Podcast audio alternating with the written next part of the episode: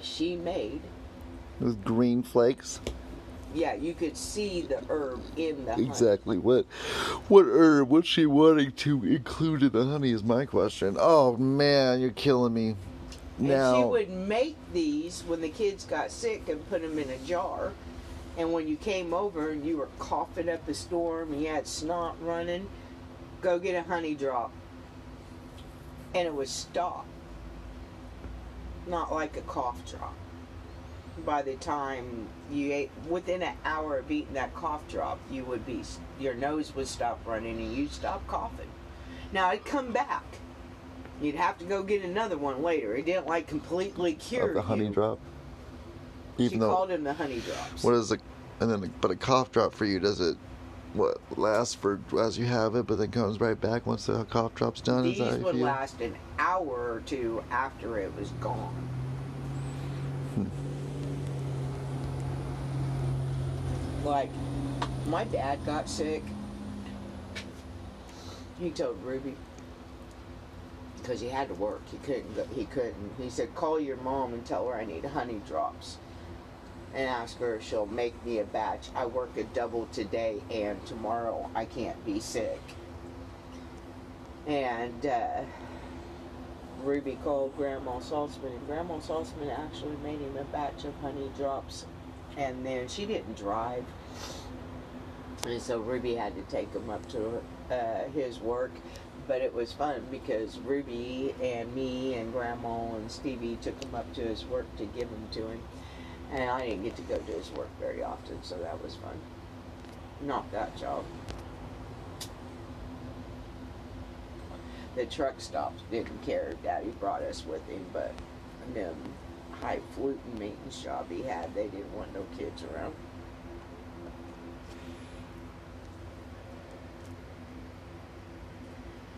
Daddy and Grandma did not get along. But they did have respect for each other.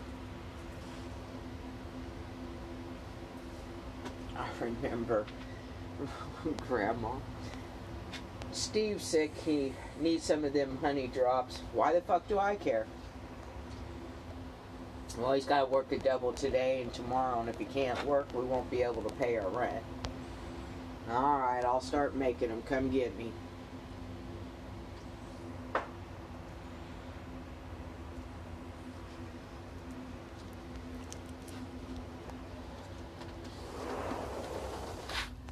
No, baby, I have no idea what them green herbs were, but I know that it was more than one. I'd stare at that honey drop for as long as I could, looking at the green flakes. When I got older and found the Mary Jane in her spice rack after she died, I wondered if it was Mary Jane and them cough drops. That's what she called weed, Mary Jane. That's the name from her time, Mary Jane. Hmm. Or wacky weed. Grandpa George called it wacky weed. If you're gonna smoke that wacky weed, you do it outside, never in my house. Grandpa, do I even smoke a cigarette in your house? No, and I tell you you can't. Okay, Grandpa. That's kind of my point. I go out on the porch. Well, I don't care if you smoke a cigarette in here, but none of that wacky weed. I know, Grandpa. I won't smoke either in here. But you, I don't mind if you sit and smoke a cigarette with me. I don't know how many times we had that argument round and round and round. In other words, Grandpa, if I want him to smoke a cigarette in your fucking house, what makes you think I'm gonna smoke my wacky weed in here?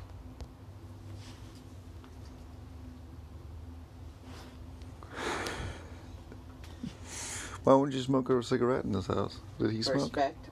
Did he smoke though? He used to when he was an alcoholic, and he stopped.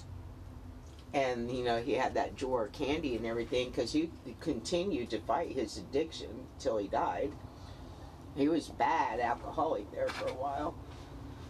So uh, I just didn't want to trigger him. Right. And cigarettes kind of went with the alcohol. I can feel that. And he used to tell me all the time, "You can smoke in here," because he wanted to smell it. He Exactly. the- That's what I yelled Because Shadow was saying the same thing when he she goes kind of transports. you know, when I left, I'd have to worry about him relapsing because he went and got a cigarette to smoke or get out of my yard. Go on. Give me a rock because I'm gonna start hurting these fucking cats. you want a slingshot? I'm good with slingshot. I know. That's why I have it out to see if you're good with it. See if I can still do it. well, I it's haven't more. done it since I was. I know. I think the last time I used a slingshot, I was a teenager. Right. So I was thinking, But I think I probably still could. right. I think we should uh, just use it as an exercise thing. Just you know, it, it gives range of motion I and it used has to fun. be so good at it. I'll put a I target out this. there. I could do this. I'd be standing like this. Zakay, what are you doing? Nothing, Daddy. Are you sure? Yes, Daddy. Stevie beside him. Dad goes through the as Daddy's going through the door. I turn and hit Stevie in the ass before he can get in the door, and then throw the slingshot in the bushes. Stevie screams and shit. Daddy steps back out. Zakay, what did you do? I didn't do anything, Daddy.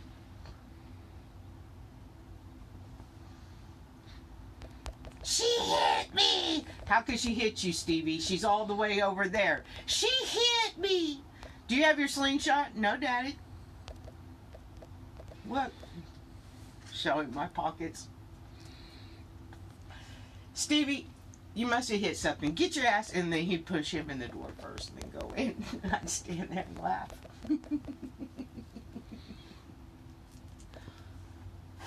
I wasn't lying either. I did not have my slingshot on me.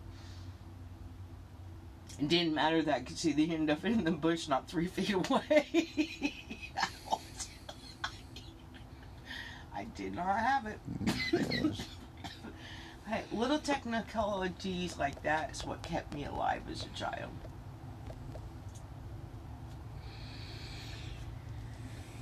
Because and look, it wasn't no.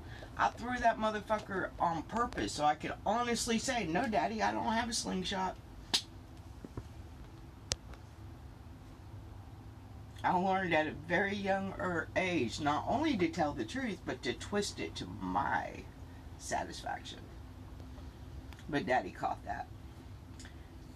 Don't leave out no details, okay? Just tell it to me. You're leaving out a detail, aren't you?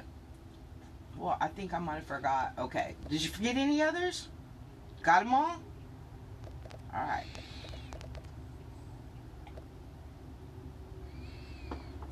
Daddy was good. I would be the one to tell Daddy what happened, even if I was the one in the wrong. Because I wouldn't lie. But I did leave shit out. He used to tell me all the time, You're lying by admission. I don't see how, Daddy, if it doesn't come out of my mouth, how's it a lie?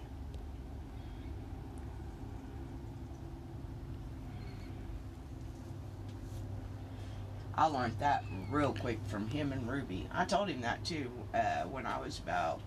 They were still married, so I was probably like six or seven one day. He turned and looked at me and he goes, You didn't tell me. He said, You lied to me. I looked at him I said, If I didn't tell you anything, how did I lie to you? He said, That's a technicality, Zakay. I said, Hmm. All right. Next morning, he did it to Ruby. You're lying, Daddy. It's a technicality, remember? Because I knew the truth of what he was saying. And I called him on it right in front of Ruby. His mouth dropped open. I said, You told me it's a technicality. It's a lie. You're lying to Ruby right now, Mom, right now. Mhm. And then, of course, that got them in a fight and everything. Let's just say that I kept doing that to my daddy. Every time he'd do it to me, I'd make sure to do it to him next till I showed him what a hypocrite he was. And then he left me the fuck alone and just told me you're lying by admission whether you want to admit it or not. But he got tired of being outed for doing the same thing. Now, I didn't just do it with Ruby. I did it with his boss one day. That was fucking perfect. That's when he really started leaving me the fuck alone about it. Daddy called in to work and went fishing. Daddy called in to work and went fishing. me and Stevie got to go in with him to grab the food uh, to take out to the car with Ruby that was dropping him off to work and his boss asked him if he was feeling better from being sick and I said he sure is he caught seven bass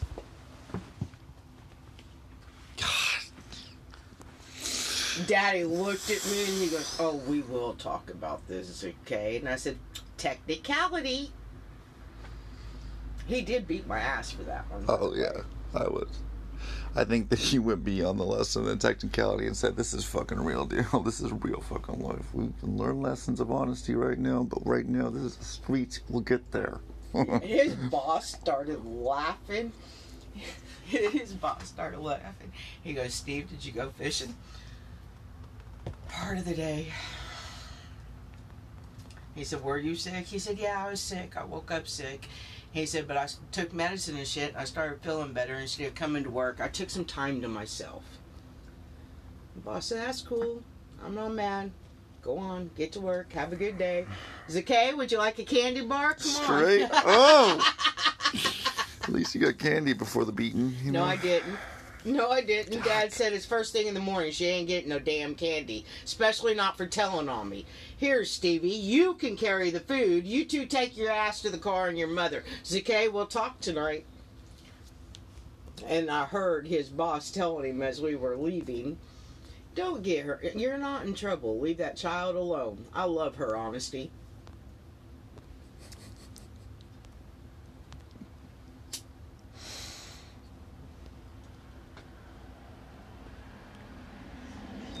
But let me tell you, after that one, me and Daddy called a truce. Daddy seen I could fuck him up just as much as he could fuck me up. So he was like, you know what, truce, baby. As long as you don't speak the words out of your mouth, it's not a lie, okay? I, I fully agree. Fully agree. I said, well, Daddy, you actually lied. I didn't call nobody and tell them I was sick.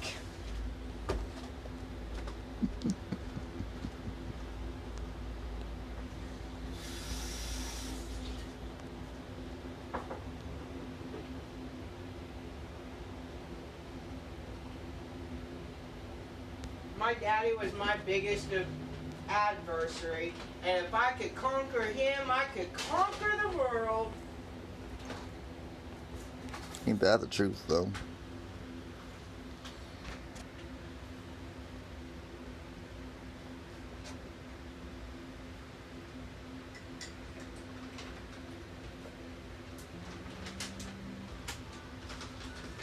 Oh, here, baby.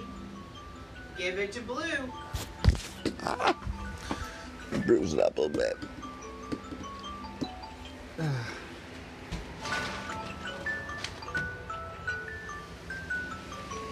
Blue bag. Blue. Turn that off.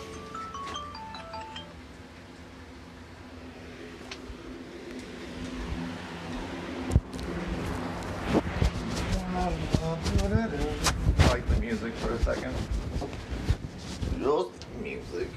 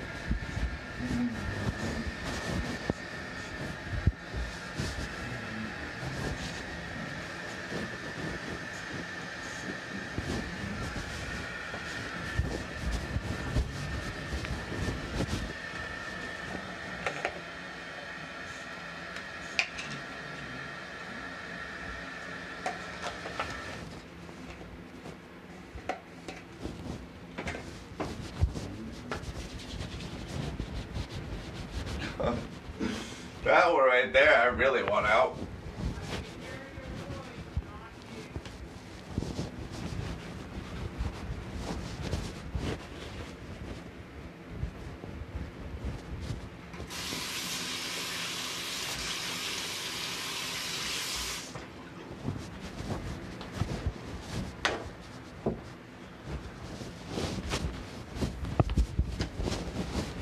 God. Dad, you realize that you're like a Sesame Street character?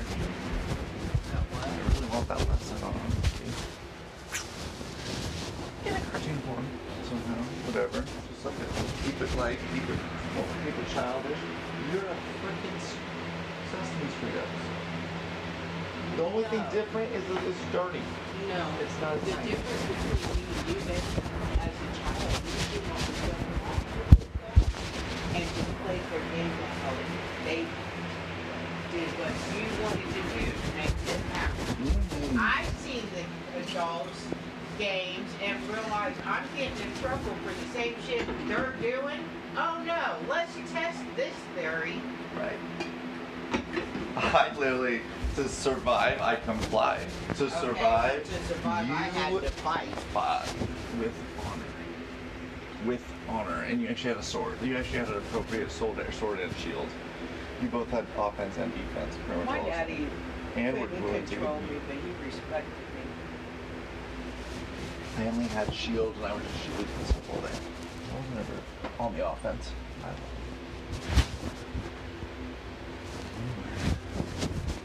Wing, bada. Oh, I used to do things Oh. to dad to let him know I can Oh. fuck you up in this moment. Right, and I played the fool. I kind of did a bear. I hit the, you know, to get on base. I just swing like an offense. He just took it in the derriere and just walked on base. You know what I mean? Instant.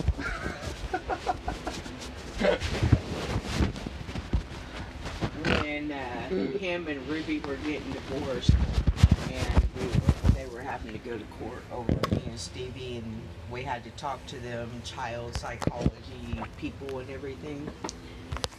Uh, they weren't wanting to give me to my dad because I wasn't biologically his. Even but I didn't 17. know that I wasn't biologically his yet.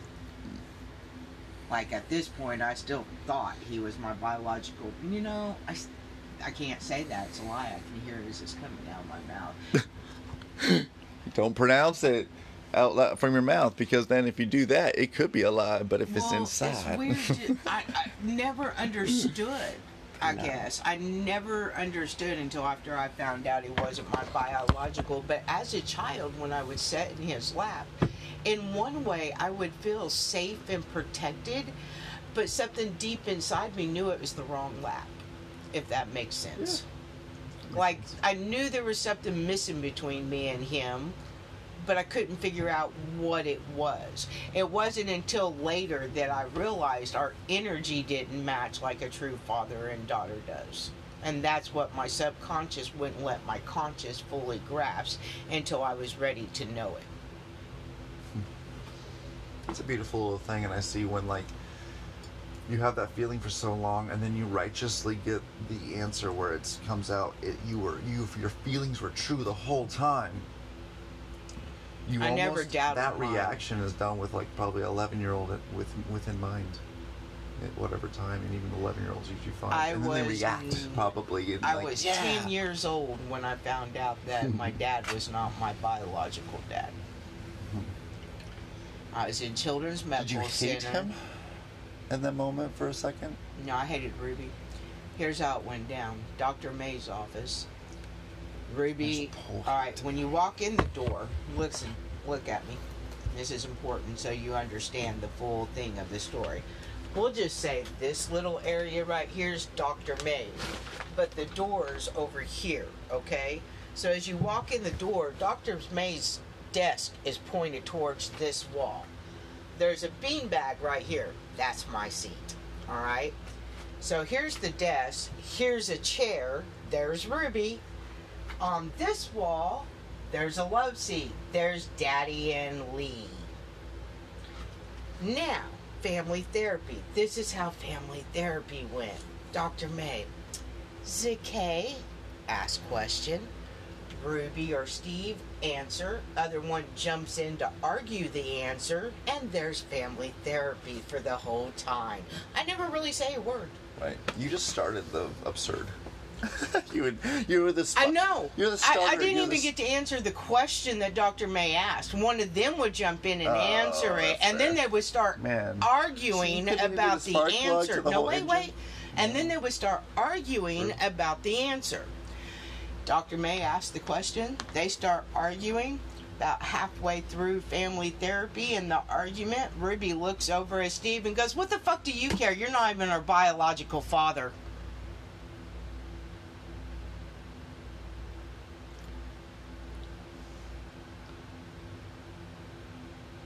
Ten years old. The secret that they they promise they keep to each other or something. I don't know. Wait, Yeah. nobody even the realized. I left the fucking office, Tyler. Nobody, Lee, out of everybody in that office, Lee's the one that noticed that I was no longer in there.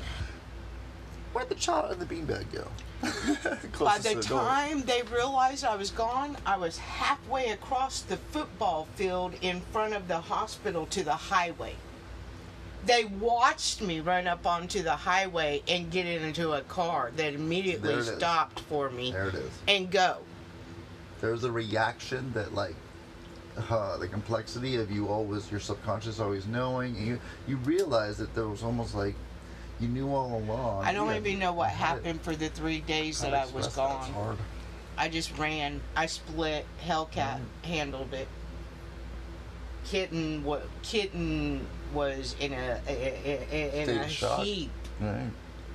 and Hellcat took over. And I told you I was a runner.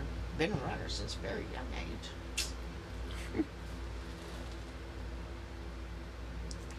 Uh, we were on the second floor of Children's Medical Center. I want you to. I want that to really sink into you.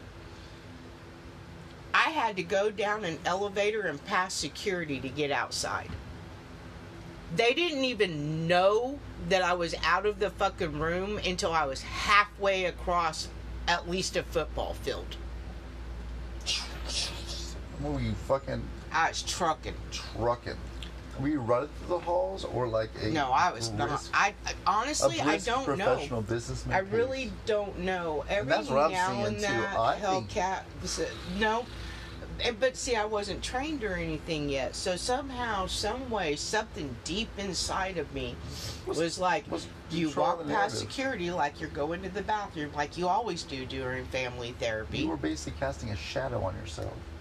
Almost like that thing when like those two. Uh, I don't think I ran through those the wild, halls. that weird body snatcher mo- mo- movie. but as soon as I got outside, I started in running. intention and meditation, they were able to cast invisibility to the to the and, and it's almost like when you don't when you go by cops, you almost like make the scene where you are the most innocent, and they won't even notice Even you. Dr. May didn't realize I'd left the room.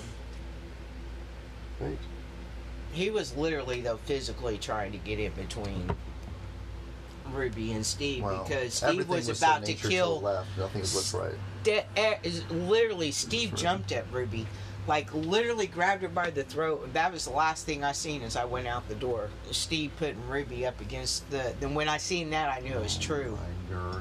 I knew it was true by the way Daddy reacted. I thought he was going to kill her, and I didn't want to watch. And I had to deal with the fact that he wasn't my dad.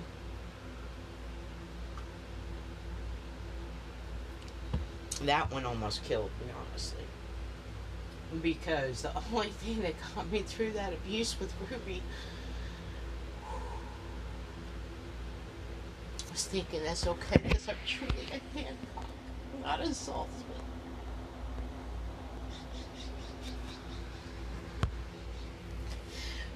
Was it?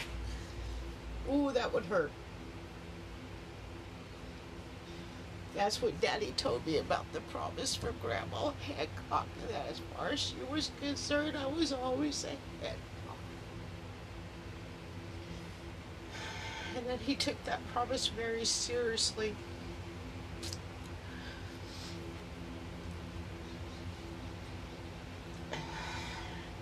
And that's why he wasn't giving me up and was fighting for me in court. And there was nothing Ruby could do to win.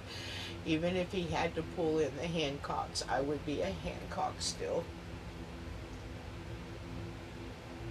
I knew what that meant. Even if I have to pull in the Hancocks, even if I have to kill your mother, you're staying with me. And you know, I was okay with that. Deep in my heart, I was like, okay, Matt reassured me. How sad is that?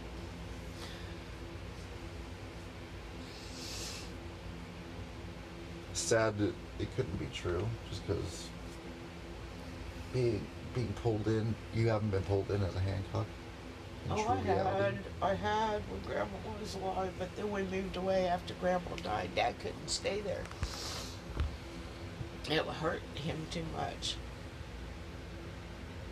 He couldn't be at the farms. He hard, we went for reunions, and that was it. Grandma wasn't wrong. Stevie didn't come home. Steve came home. And once he lost her, he didn't want nothing to do with that place no more.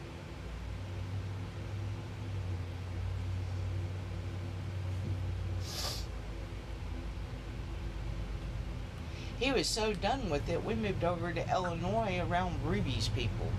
The when we first Right. moved. First moved. There was no memories. There was no hurt. It wasn't something slapped across your face every day. And I sometimes wonder about that. If Dad's way wasn't better, which I find out now from my kids, it wasn't.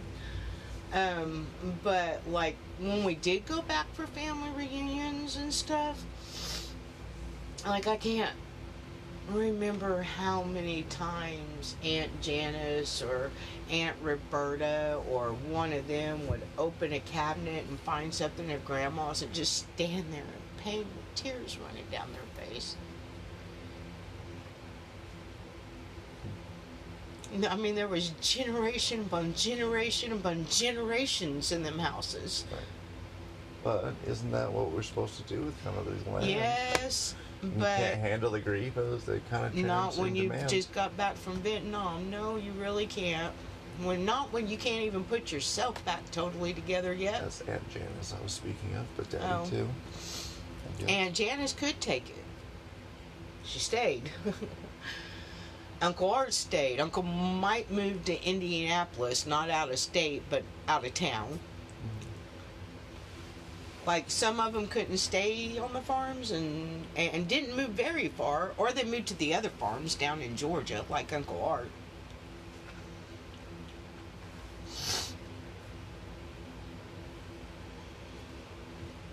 No, I'll never forget that day as long as I live.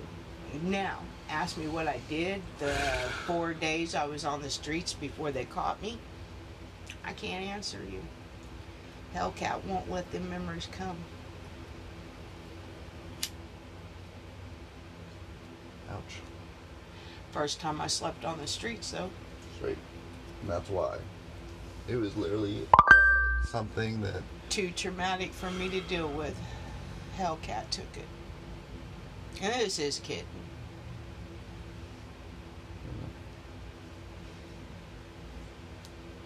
I know the changes in you. I can feel the, the flips. Like I can feel the flips of Jake. You know.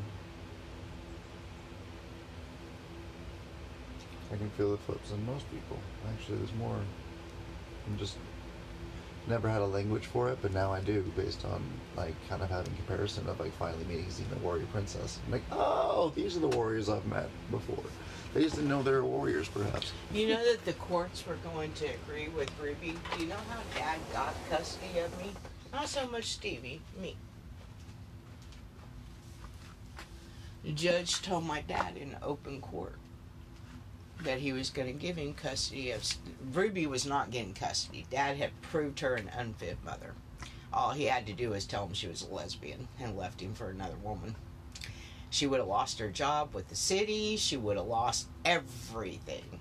And he blackmailed her. Told her, You don't let me take custody of these kids, I'm going to make you lose your job. I'm going to tell them you're a lesbian. I'll get the kids. You'll lose your job. I'll How still sad get that? Like talk about like no LGBTQ rights, um, women's rights, but like you could you do this back then, and Yeah. Because as soon as they found out she was a lesbian, challenges. it was already enough abuse that he could prove from hospital records, from the cat and nine tails, the tip of my thumb being cut off, other things I'm not going to sit here and mention that he had to take me to the ER for. Daddy wasn't stupid, he kept copies. She didn't know that. He kept copies every time.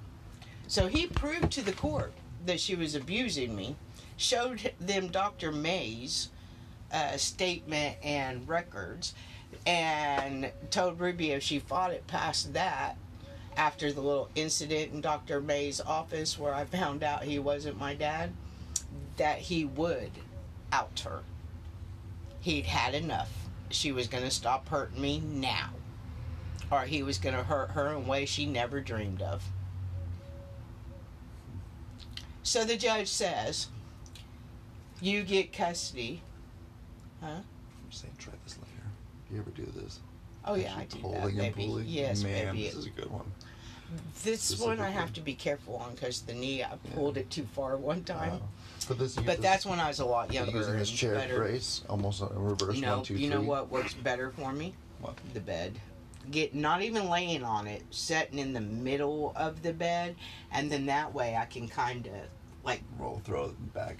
I don't know how to exploit it. Anyway, In bowl pit. I got you. um, so we're in the court, or I'm not in the courtroom. I'm out in the hallway actually.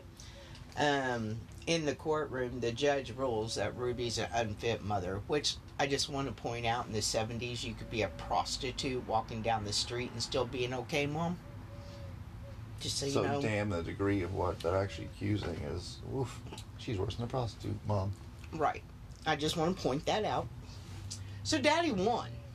But then the judge sees I'm not his biological daughter. He adopted me. Well, and the judge wasn't completely wrong to be fair. Well, this could, you know, be, become bad and stuff since she's not biologically yours and wasn't going to give him to him. Daddy stood up and he goes, With all due respect, sir, you can go fuck yourself. She's my daughter. And even if you take her, as soon as she's able, she'll come back to me. Man, he used the F word in that kind of court because even back then there wasn't swears and colored hair as much as there is now. Mm, Yeah. No. And and Daddy's idea of dressing up for court, by the way, is a jean jacket instead of his leather. And a plain t shirt instead of one saying something. And jeans instead of his leather pants. Jeans he wore to work or his work uniform. Work a uh, you know monotoned uh, Canadian tuxedo. and then his work boots for the diesel mechanic with the steel toes uh, toes that and then after he says it to the judge he said i also would like to be the one to tell her that you're ripping her away from the only brother and father she's ever known because they were going to put me in foster care or give me to aunt It barbara was a shameless story. Or It one of shameless them. episode four. You know, so season three. But to be fair, everything that in that file that that judge has seen I've been through, he probably really was scared to put me keep going. There was shit in there from when I was a newborn thrown across the room from the cops. But he looked at my dad, and then that's why I got called in to talk to the judge.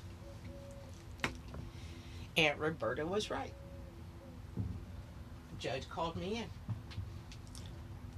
And they let you have a lassie affair, and they said, "You got this. No. What do you choose, lassie?" Not quite. Because you remember we already been seeing them uh, them people for the court. For me and Stevie already had to talk to doctors and stuff like, and I was seeing Dr. May and all that was being added into the court case. Long story short, he pulled me in there and he asked. Uh, first thing he asked me, he said, if you had a choice of which parent to live with, which one would you live with? I said, my dad. He goes, even though he's not your dad? I said, sir, he's not my biological father, but he is my daddy. And that answer got my dad me. Your honesty. And your really formative opinion without even like uh, without not emotional, you know. Words you wouldn't I expect knew for how such a small. I knew how to shut down. Hellcat was real good at that cold face. And Aunt Roberta had warned me against my dad's wishes. That's what saved him, honestly. Aunt Roberta saved that. Because when we were leaving to go to court, uh, Aunt Roberta told Daddy that I spilled. She did this to me too. We're sitting at the table and she goes to pick up my juice glass and then just spills the juice down my shirt on purpose. I'm looking at her like, what the fuck? And about that time, she's like, oops, Zakay just spilled her juice. We got to take her in there and change her dress. Come on, Zakay. Stevie, you help your dad clean this up.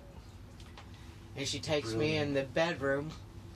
And uh, as she's changing my dress, she tells me, she said, Your daddy don't want you to know. She said, but today's when they decide who y'all's going to live with. She said, and I think you're big enough to know what's going on, and your daddy doesn't. I said, she said, so I'm going to tell you, Zakay, they may be asking you, and your answer is going to be very important. I said, what do you mean? She said, your mama wants you. Your mom is not going to be able to get you. I'm pretty sure of that. But for some reason, because she didn't think that they would do what they did, she thought Ruby might get custody. She said, but if they ask you who you want to live with, who do you want to live with? I said, Daddy. She said, well, be obvious about it. But don't be mean towards your mama there. Just tell the truth. She said, but don't overdo it. It's not a Dr. May session. Which was a good thing to say to me. Aunt Roberta's blunt like I was. And also, though, proper teaching and context and knows knew the right words to say in the context of like how to make a ten year old understand. Well, actually, I took the words from Aunt Roberta because after they found me and stuff, uh, that's when Roberta came to the house, back to the house. She'd already been once through Yes. the divorce, the early parts of the divorce. I think she came a total of four times until the divorce was finalized. And she's like the Aunt Marcia of the family, kind of. Uh, no, she was the one at the time that could afford to be away from either crops, kids, or okay. like everybody in the family cared. Believe me, you you wouldn't believe how many care packages I, I. The other kids when I was in Children's Medical Center were jealous Right. because of all the care packages that I got from Indiana and Georgia, and I'm in Tulsa, And Oklahoma. this is when your grandma was alive and Mm-mm. Grandma was dead. Grandma Hancock was. hmm I was Mm. nine. And they were still supporting you though. hmm I was nine still. I hadn't went against the family yet. I didn't, you know, when I went and started working for the outlaws, a lot of them, like Uncle Mikey, took that shit personally. That's the Hell's Angels' biggest enemy. Way to pick him, cat. Oh, I did it on purpose. What the fuck? I'm gonna piss them off. I'm gonna do it right. And you knew it was basically just like a subway job potentially. And I was just like, well, pretty much a club is a club. Oh no no no like, no! Don't get it ranks. twisted. Did you ever hyper respect for that kind of club? You know. I had very no. I didn't really have a lot of respect for the outlaws when I first went to work Exactly. So you how did you choose? Because they were, to you at that time they kind of were all mutual, and you just basically definitely hit the two and one, Mm. two and one, three and You're one on one. completely wrong. Hit me then. I was honestly trying to join the mob.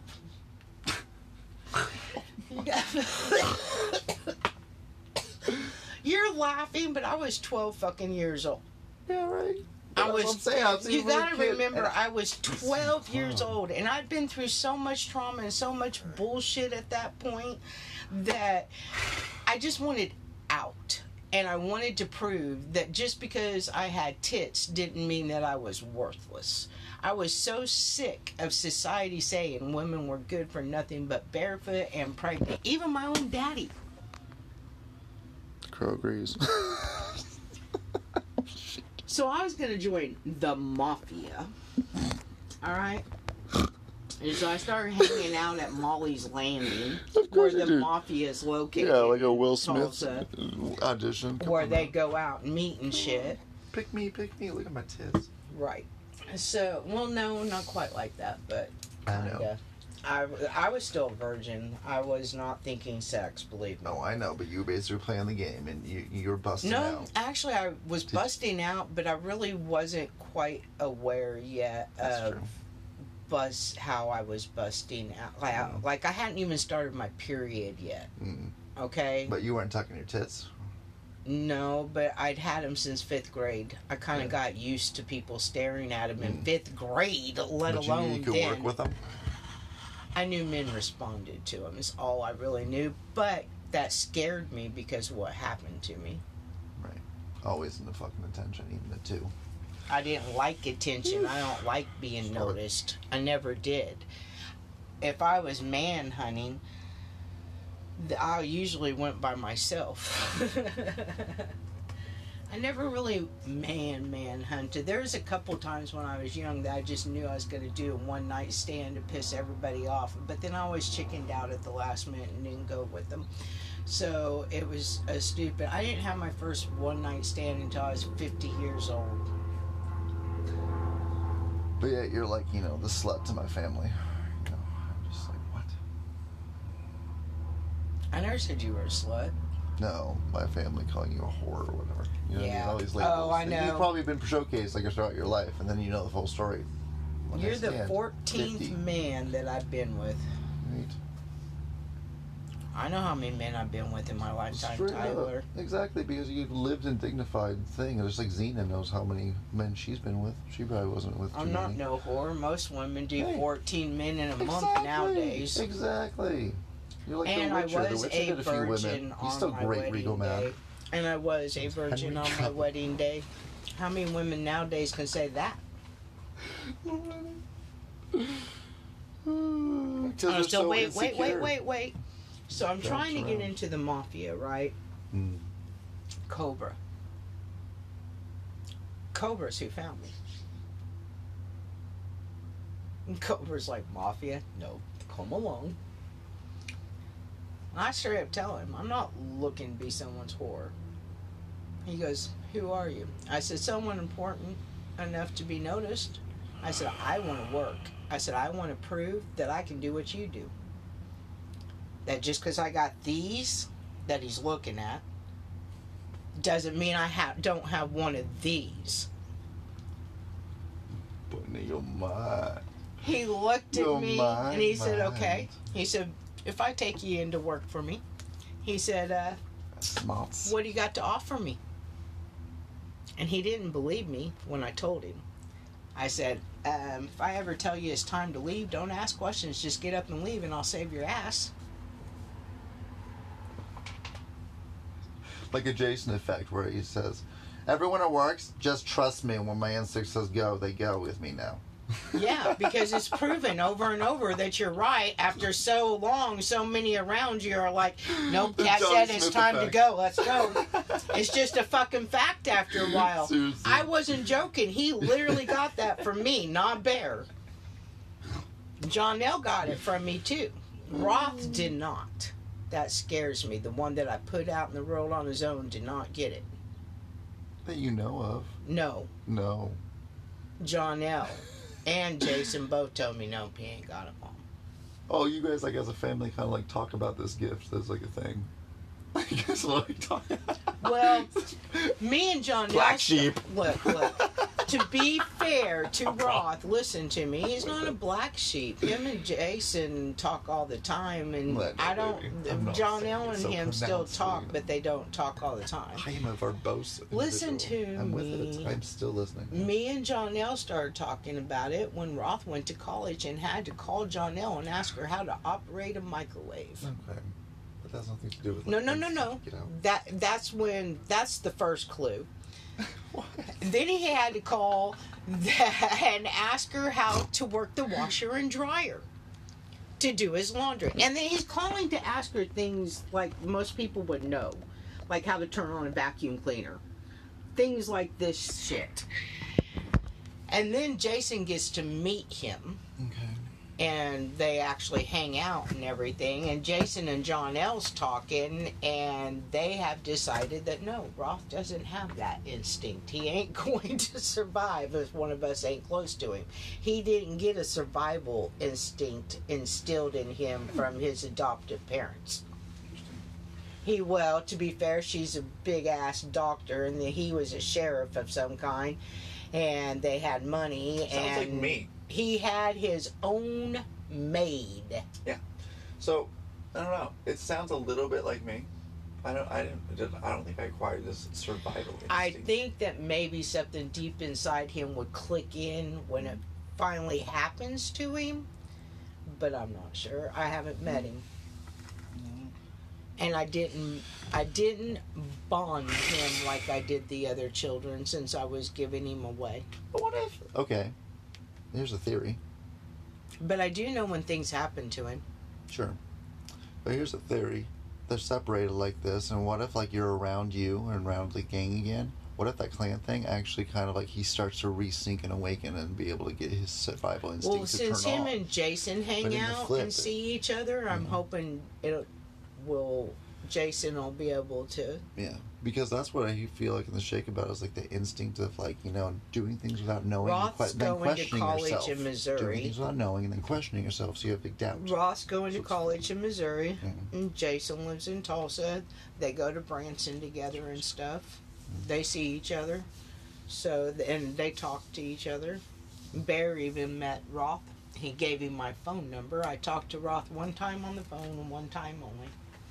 And that's because I told Roth too, if you call this number again, I'll have to change it. And that would really upset me considering this is the only phone number I've ever had. Bear had no right to give you my number. Well, I really want to talk to you. Like a Jason effect. hmm Mhm.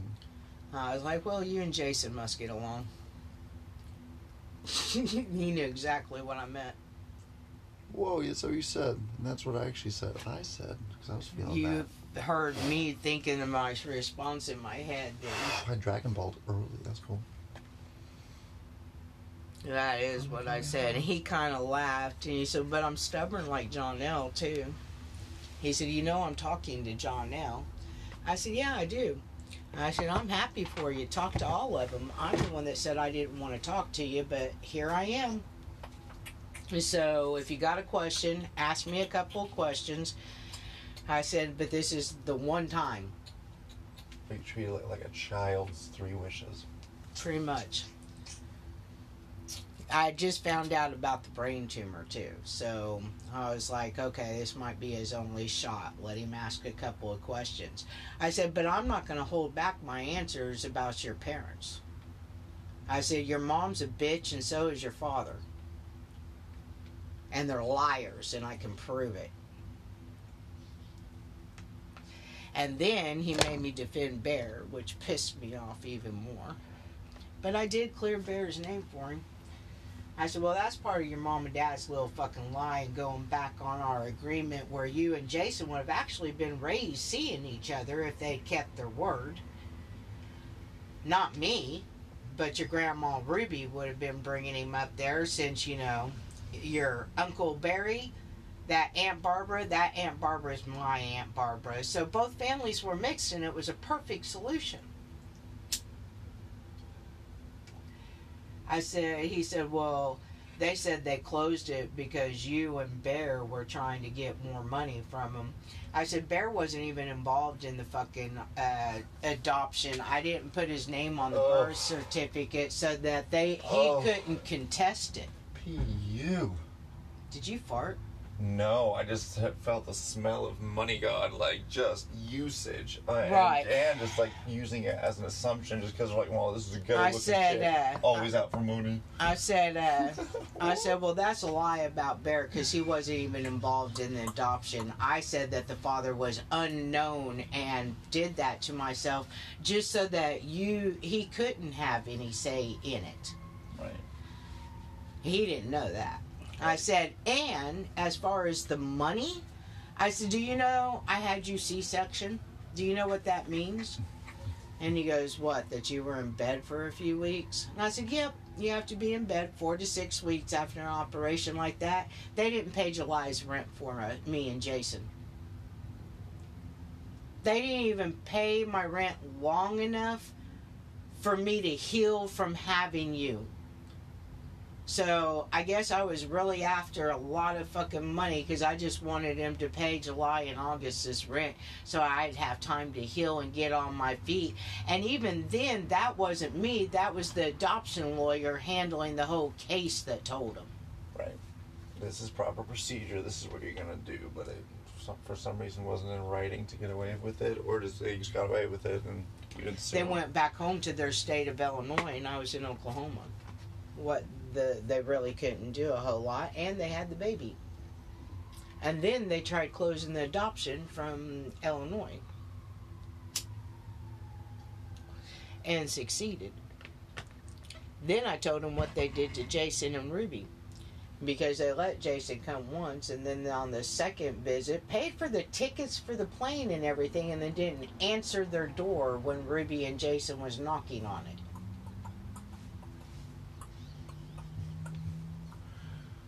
The Mormons are coming. Shut down the lights, and we're not here, people. We're But not they here. paid for the plane tickets and everything. And, and they weren't even staying there. They were staying with Aunt Barbara and Barry.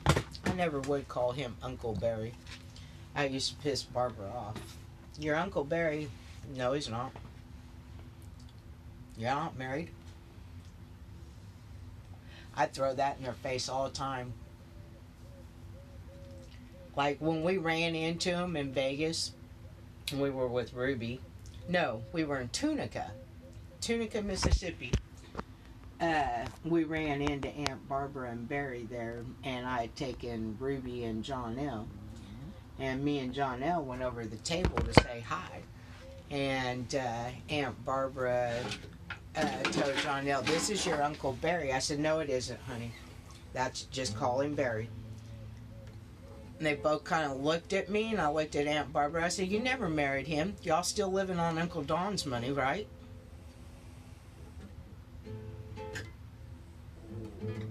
I don't have a problem saying what I think. And I never gave him the courtesy of calling him an uncle. Jason wasn't even allowed to call him Uncle Barry. Barbara changed the subject real fucking quick because she knows I don't back down. I don't. My uncle Don was John L's uncle.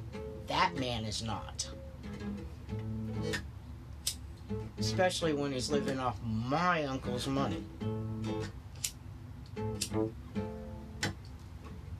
He, Barry didn't like me, but he didn't argue with me or say anything either because he knew I was right. I treated him with respect as long as they didn't push the uncle thing. I wouldn't say anything. But you try to get my kids or me to call or introduce him as my uncle, I'm gonna correct that real fucking quick. They learned real quick to not put uncle in front of Barry's name around me, and everything would be okay. That's one of the reasons, though, Aunt Barbara respected me. I don't lie.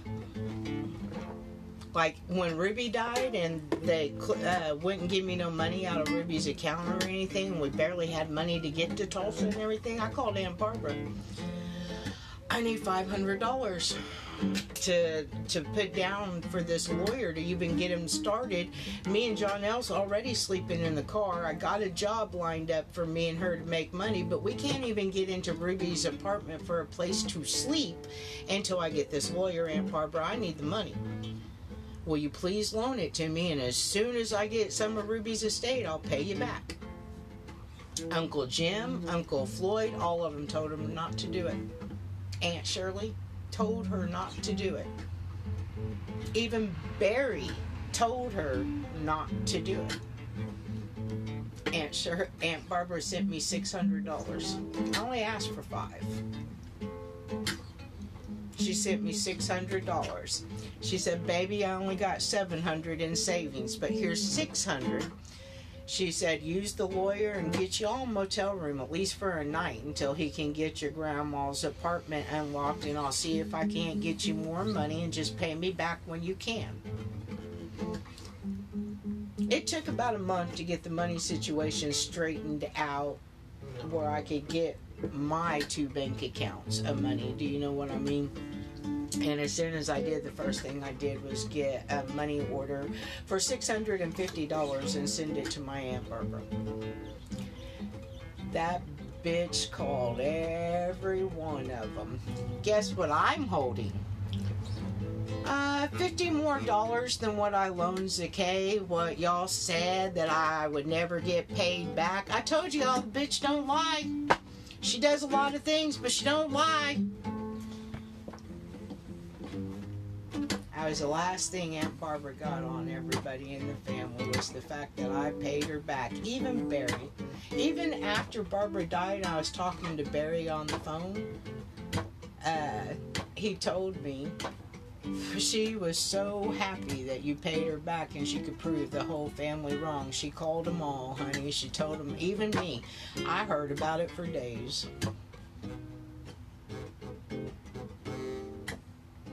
I so would love to know the story. I know a little bit of it, but I don't know all the facts behind it, which is what bugs me. But for some reason, Aunt Barbara got me after Ruby had me. Ruby gave me to Aunt Barbara to raise. And then when Steve came back from Vietnam, like permanently came back, she took me back for some reason. And I've never got the full story behind it. Just the little insults between Ruby and Barbara about the situation.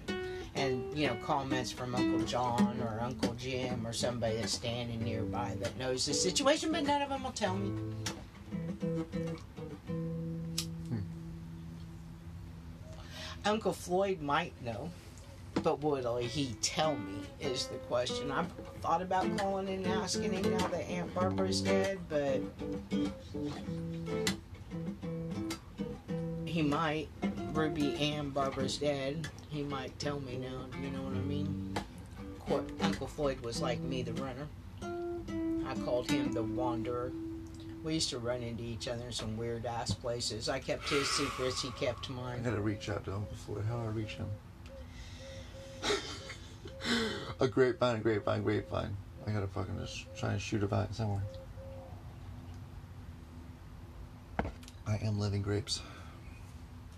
when he a little water wanted to talk to me and he was after the divorce and dad got with lee there for a while uh, they had a falling out because grandma came to town and dad wouldn't let us see her this is right before she died by the way and uh, uncle floyd and dad had a falling out over it so after that when uh, Uncle Floyd wanted to talk to me. I went to East Central, and right next door was a QuikTrip with a little shopping center. On this side was a QuikTrip, and then behind it there was a little thing. It had a restaurant, a dry cleaners, and a laundromat.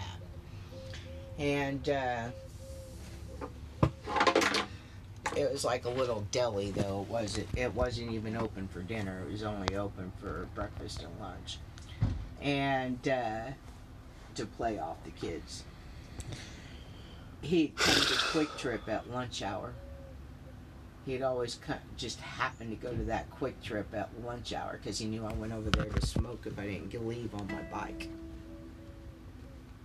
So when he wanted to talk to me, he'd just show up at QuikTrip. That was the easy way to get a hold of me.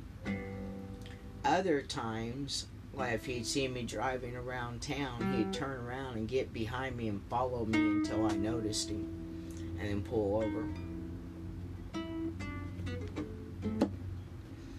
But the weird things, the weird places we ran into each other. One was with Ruby and John L. Uh, was that one was a truck stop by close to Sykes, Missouri, the original Lamberts. We pulled in there, and as we pulled in there, he was mm-hmm. going in the store, and Ruby seen him. Yeah, but she had to pee. That's why we were stopping. And that was back when she had, you know, gotta go, gotta go right now. So she ran in there, looked around, didn't see him, ran in the women's room. John L. with her. I'm standing out there. Sure shit. Here comes Uncle Floyd out of the bathroom. I said, Ruby's in the restroom and she thinks. I still ain't figured out that switch on me, except just know that it's like save your ass switch, but I still ain't figured that one completely out. But I can look at a cop and lie with a straight face, no problem. Try to lie to a friend and it's all over me. Does that make sense? Yeah, kind of like I think about Daniel in the courts instantly. That's what I see. Is almost like within the courts, Daniel was able to potentially lie, even though he's a man of God. But I don't lie lie. That's just it. I It is. lie by omission, as Dad says. Straight. Nothing that comes out of my mouth is a lie, technically. Yeah, Daddy used to hate that. Oh God, did he hate that? And then, what really fucking, because he learned, the more questions he asked, the closer he got to the truth. So he just start asking me dumbass shit. One time, he's trying to figure it out because he knew I was lying, but he couldn't figure out about what. Sky's green. What color is sky? Like he just started asking me stupid ass shit. So what was the tree doing when you did that? Was there anything on the ground around you? Like just stupid ass questions trying to get to the truth. I just look at him. I'm just I answer every question. He still couldn't figure it out. I always did that shit to him though. In one way it made him proud, in another way it drove him fucking crazy. Because Stevie was like Ruby. He could look at Daddy and lie, Lie, like lie. a lie, lie, lie, lie.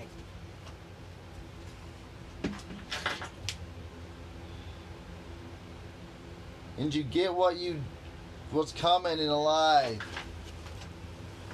Every Friends episode that just won't stop lying and then kind of coming back together and being like, all right, here's the re- here's the realness, guys. Let's laugh it off. And then they lie the next episode. Ugh. It creates drama. A dramaful world creates too much chaos, people. Can have the drama.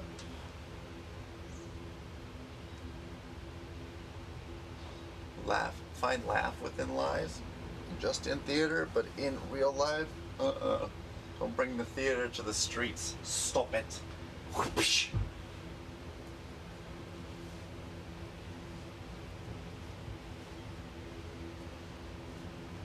Only honesty will create order.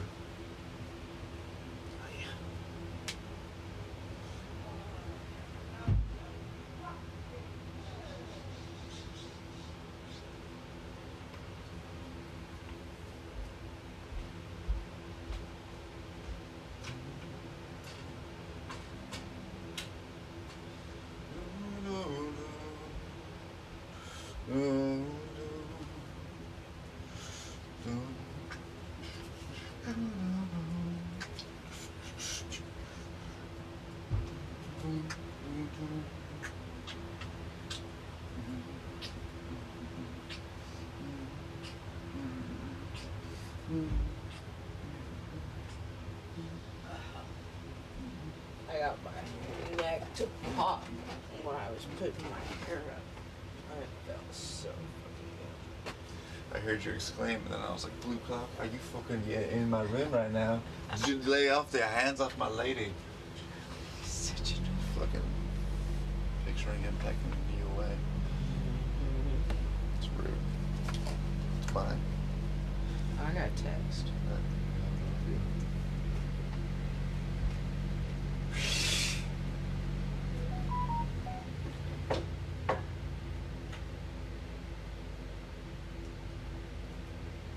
Allie, you want more coffee? No, here you can have this one.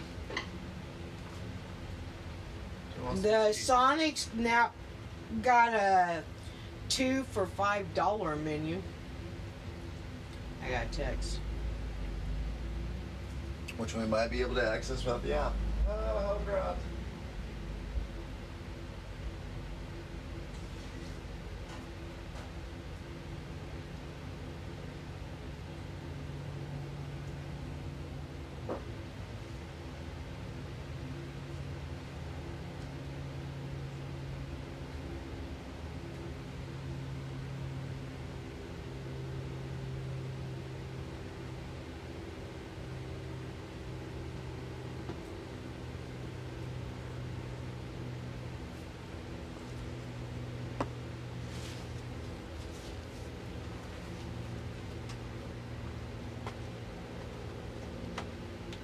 Oh, you already got it. I love you.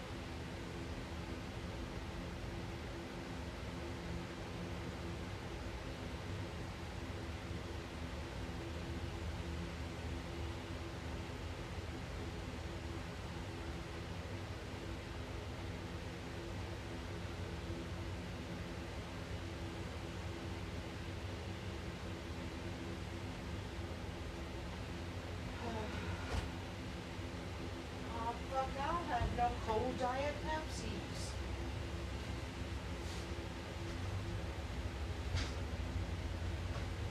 That's just fucking great. I don't remember taking the last diet Pepsi. What? I have no cold diet Pepsis. I don't remember taking the last cold diet Pepsis from the fridge. Sorry.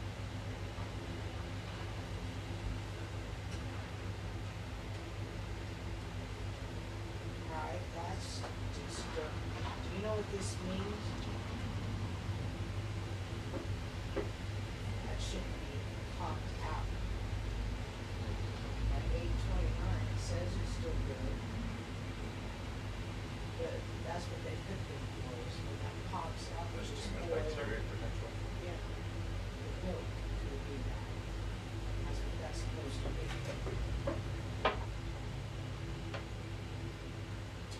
Why just squeeze it? Let it be squeezed open? Not that- Yeah, if you do it hard, but if, Probably.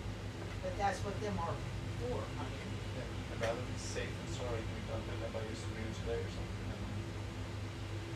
I don't know what you're doing It there. I smells- know. smells I just drunk some yesterday. I made me some strawberry milk yesterday, so it wasn't that. So ma- it, I think you did it. But this is what this for, by the way, in case you didn't know.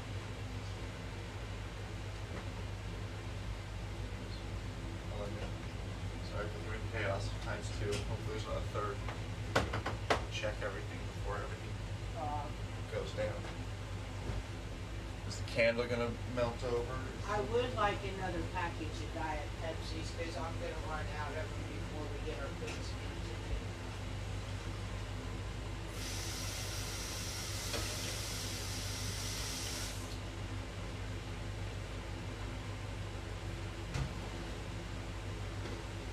I want you to go back to where you get the candles that you light for the, like the candles that I got out there. That we don't use anymore for the mosquitoes and stuff. Like, oh, the citronella candle. Yes, by them, there's spider and that, all that stuff. I want you to get one for spiders specifically. And if it's got ants in it, that'd be great. No, uh, there's like different kinds. It sprays, there's all kinds of different powders. But there's different ones, now I can't remember. Okay. Let's go for the powder and the spray for the spiders and the powder for the ants. That's a good one. But there was a couple there that had, there was one there that almost got, and then I just got the candles and was gonna take you and show you. But I really want one for spiders and ants. That's the two main things we got. And right now, we're more infested with spiders than we are ants. As your leg protects. Bro, that was from Walmart. Okay, that's not, you could not approach. Don't add that to your argument to bolster your fire. I sure did. Sit there as plagiarism. I win. As usual. so wrong. So so wrong.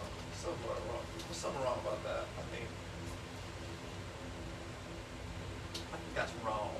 If he shows up here at like 9:30 wanting to do this, I'm gonna be mad. You want peppermint? No, want cam- chamomile? no, but I don't want peppermint. You want vitamin C shine? That'll work, I guess. You want? Uh, I got some other things here too. I thought there was others. I don't want the chamomile. I got the blackberry one that you've Yeah, the blackberry tolerated one. I like the blackberry, didn't I? You've been tolerating it for most mornings. I haven't heard a thing. Yep, blackberry. Yes, please. And yes, I evaluate you just like I would any of my little patients. You think I, I'm so honest with it, but I don't know. You, I think in the emotional adultage of respect or something like that, or how you talk to. I think just people are used to it, but I'm just like, you haven't bragged about it, little child. like, oh yeah, I haven't. That kind of. You're cool. I figured out you. Everybody's different. And I get my kind of way because I've snuck in, you know, the gross things and then mixed it up to make them better. Like they say in this Pe- Pepper's You're book. putting the sunshine with the blackberry? No, I'm not doing anything. I'm just saying there are things like in all the teas. There's something not like gross, like licorice or something that people can't tolerate. But so I you, love You mix it.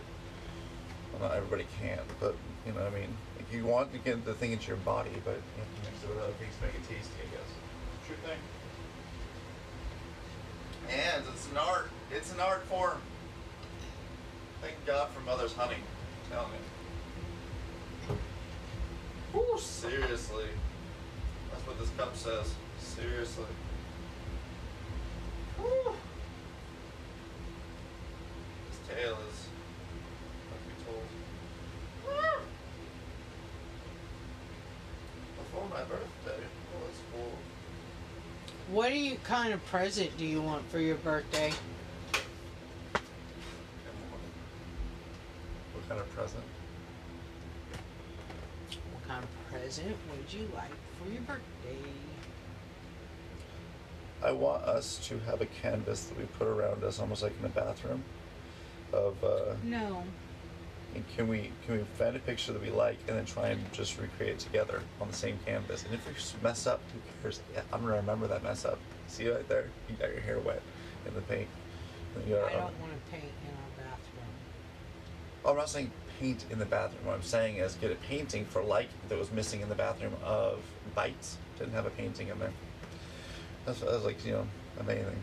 So I'm like, dude, that's, how about nicer paintings? They kind of like help you stimulate. Then I have something I can hold on to forever. Kind of like that one painting that's in there. It's got a bunch of waves and sailboats, pretty colors. The pretty colors is why I put it in. Yeah, But we should move it to another that's one room. option. I'm not. Some of these things you're asking me questions I We never thought of, actually so I'm should just like switch shooting the it. bathroom picture with another one for a while because it gets more musky and moldy in the bathroom than anywhere else. Alright, I really fucked up on this. This is the third one right here. I see that. Woo! This is thrice, you know what I mean? What? You okay? Alright. Don't worry, I got a I a plan for this. What I don't have a plan for is where the heck's the other white cup? We're not picking up yet. Seriously, simmer down.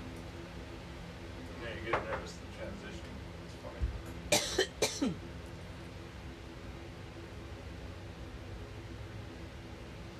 so much excitement, so much complexity, so much too excitement. You're like a child. That's what you can't even keep your emotions all together. Biden will cancel massive amount of student debt. We'll see. I do need to have someone working on mine because mine all are public.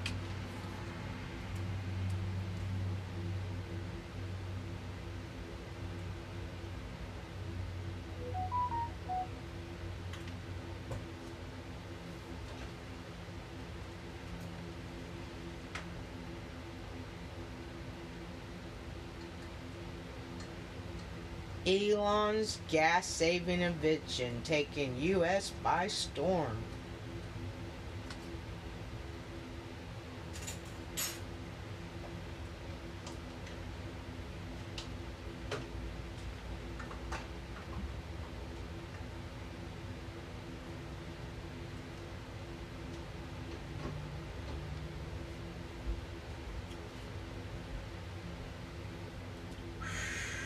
He invention for gas cars, and they're trying to. Uh, uh, the gas companies want it banned, but he came up with a way so even if you didn't here, I'll say it like he did. Uh, where do you go?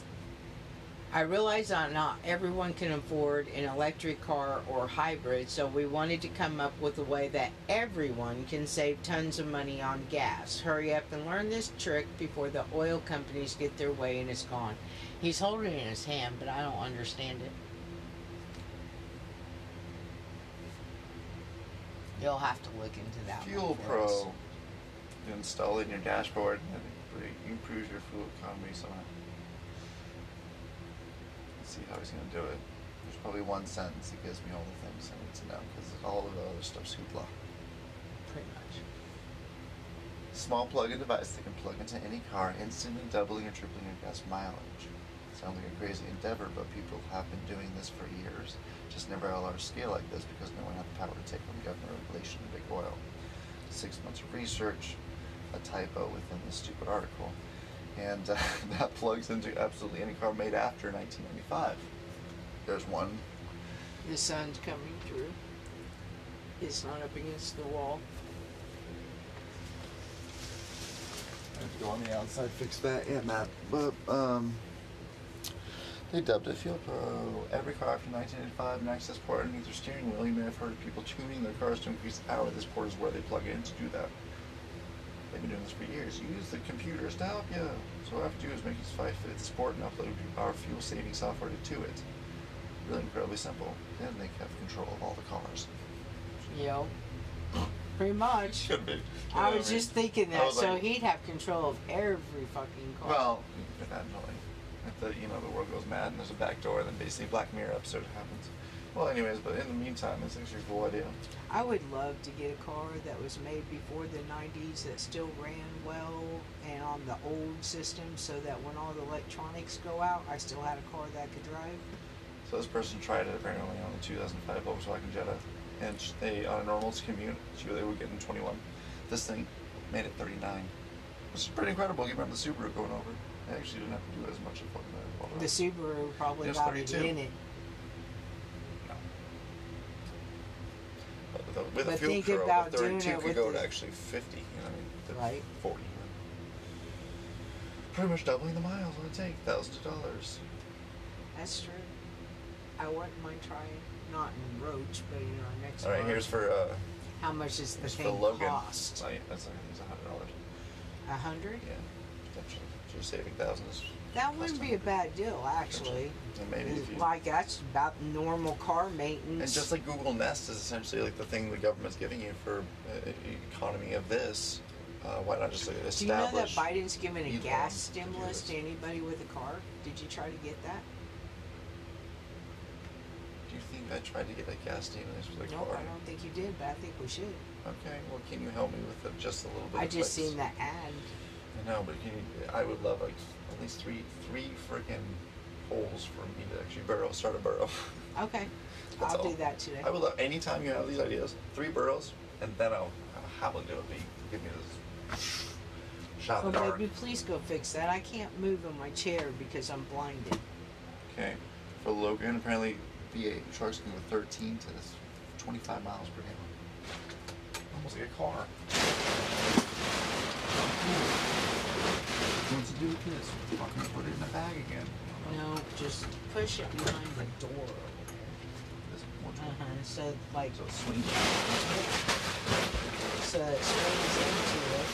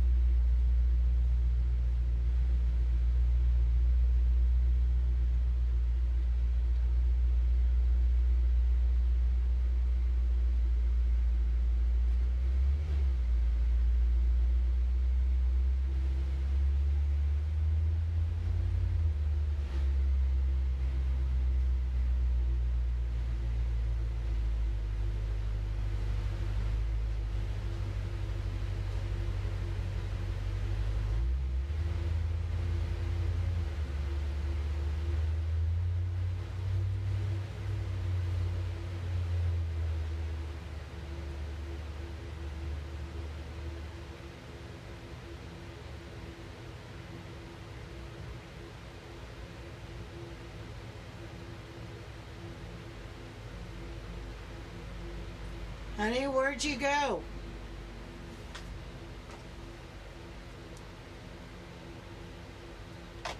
I'm gonna get his ass.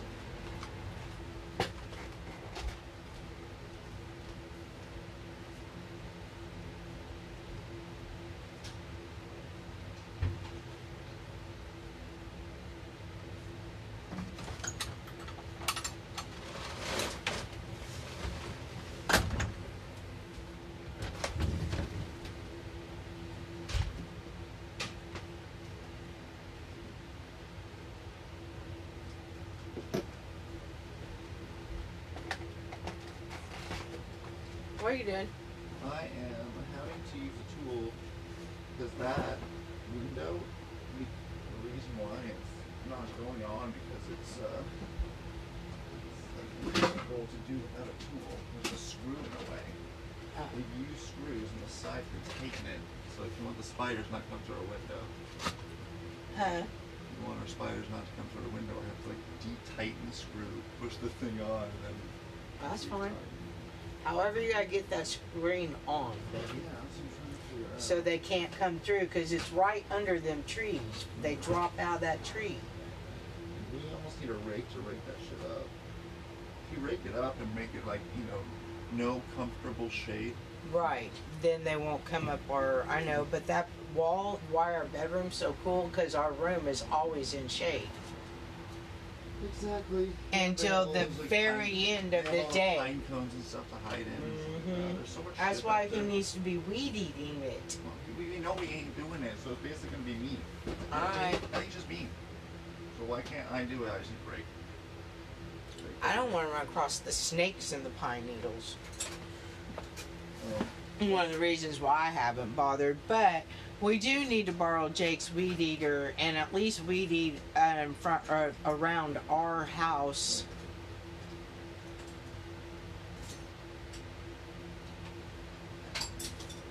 Shit, I'd pay Jake to do the weed eating I want done. No, you said that last night. Huh? You said that last night. I mean, you could do that too.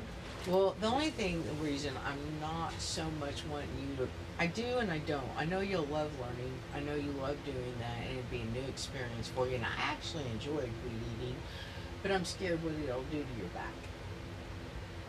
The fuck? Um, how do I explain this? Like Bro. when you hold the weed Yeah, dude, eater, bro, it's it's got a- the vibrations and stuff, honey. You were extra on this. Why? Because it hurts my back now. Well, okay. But I, bro. And you got the same kind of pains that I got. But no, just absolutely no. I'm 32 fucking years old, and let's actually not treat like that. That- also, no, no, weed no, eater. no, I've already been doing. I've already had. I know. I've already had a your weed back eater though. thing. I had one. It's electrical. I had all this shit. Oh, electrical's different than his gas. It's not the same.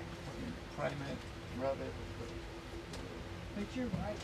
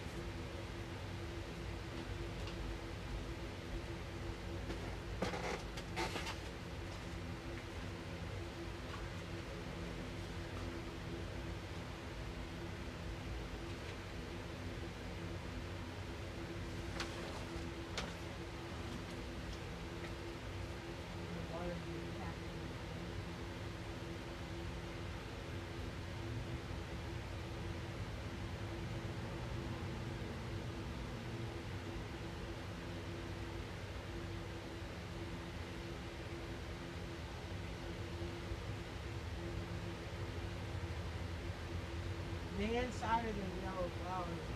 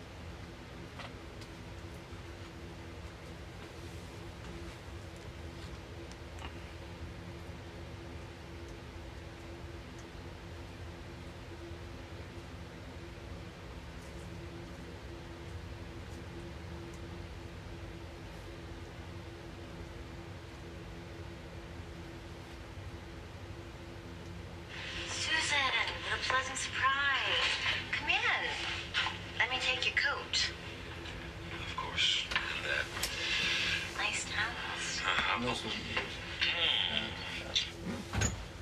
That's all you need to do for work, baby. Now you need to get something to eat and get ready to run so that I'm not stressing on it. Get all your stuff in a pile, get something to eat. It's 9:20, so Oh yeah, I need to get them closed today.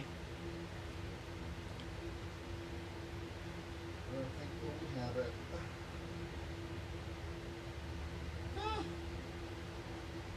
You should still have a shirt hanging up. That's true. Let's do that. Good ring. That one. What's it called? Go look and see what you got hanging up when your jeans, what's trapped In apron. that sheet, it's got the fitted sheet all around it. Oh, goody. Bring me that empty basket.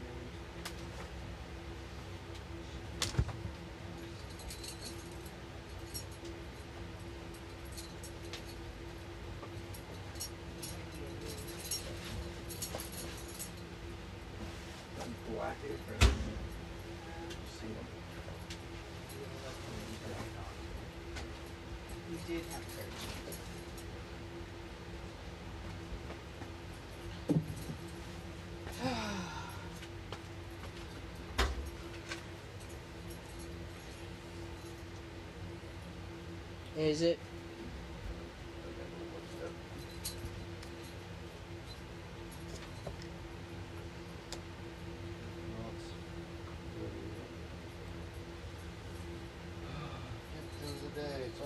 Only one day, people.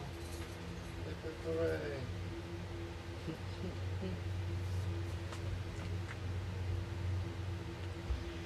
When you get off work tonight, we got two days together. I would like to work on the yard and move that shelf that we have by the front door over here to the side and put our plants. Um, We've already done enough of great story work. I'd say. It's really. No, seriously, after we get this, the shelves we have out front, we could set them right out here in front of this and put our plants on them, and I could set my sea- sun key on it. Well, those white. Sh- those No, the metal ones out shelves. the front door, the wooden ones setting to the side. Then be perfect to set plants on and sun tea.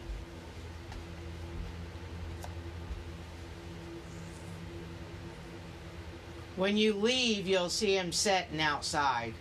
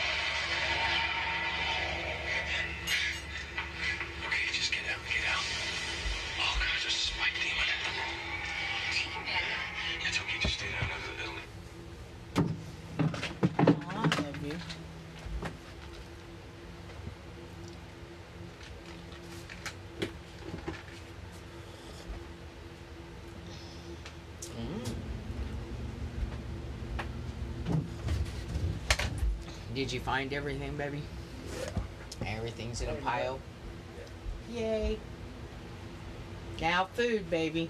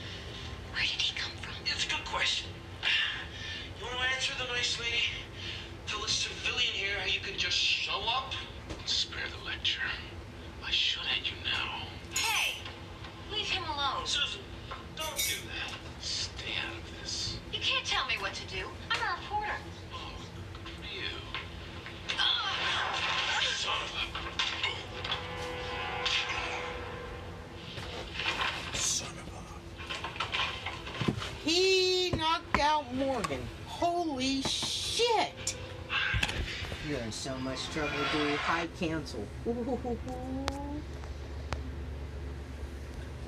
I found me in this show. Mm -hmm. Oh, I like it, dude. Poor dude. He got my life if I had went the magical way.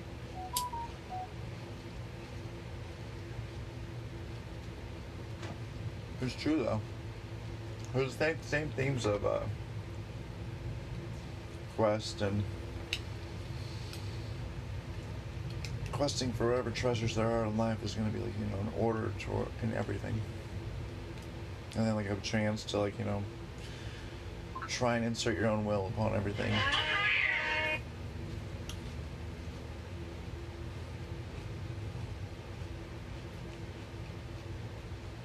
Do You go with your gut instinct and stand on your two feet, or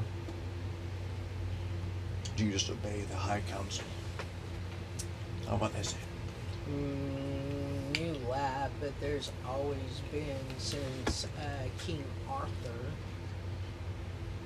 people that determine the rules and shit from of lessers, I guess you would say. Mhm. Like, like say, uh, evil wizard comes into a village and starts doing bad, and there's a good witch nearby that might not be able to take him on her own, but she just contacts the higher ups. Hey, we got one of us hurting civilians, and they do take care of that shit. Hmm. I know that's like I personally have never had any kind of dealings or anything, Right. but I do know that that I don't know if they're called the High Council like on this show, but I know that there's a real group of people. Some I do remember in the 80s there was rumors of conspiracy theories that the lot the Illuminati Illuminati. yeah, was the witches. But that got killed real quick. Do you know what I mean? And then it was uh, uh, people that worship the devil that are controlling the world. It's like they're just like like, so how's that different than black witches? yeah, they just changed who's doing it Mhm. behind it. In reality, though, I do think there's witchcraft involved, but uh, um, I do believe that it's pretty easy to figure out who them people are, like the Rothschilds, the Vanderbilts, the yeah, I know they in that shit. And it took some of them down some of them just died out and it went to other parts of the family. You control the banks, you control the world. People don't realize that.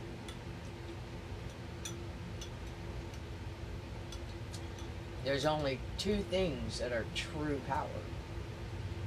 True power. Owning your own land and controlling others.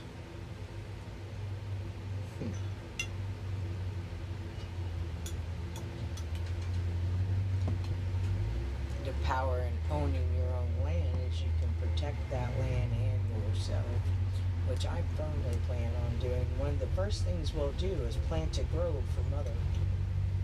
If it doesn't already have a weeping willow on it that I can turn into a grove for mother because the property I want's got to have some kind of water coming through it for it to be substantial.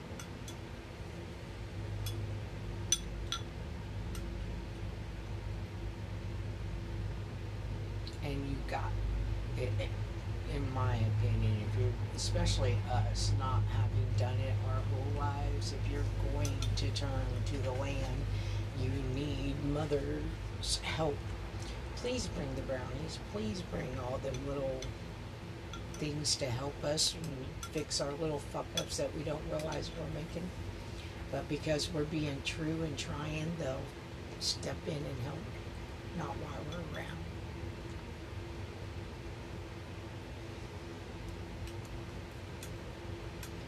But as they come and helps for centuries, under our noses. They'll come, especially if there's a grove for mother, and especially if we leave the cream at certain times of the year as thanks. Even during the Depression, my grandma's farms did excellent, but both of them left the cream. Even Grandma Hancock, who was a Christian. And people will, like, when I go Hancock reunions and run into people that know the Hancocks and stuff, they'll even talk about it. Yeah, it's uncanny how that farm does so well, even when everybody else is just doing bad because of drought. It still produces double or triple.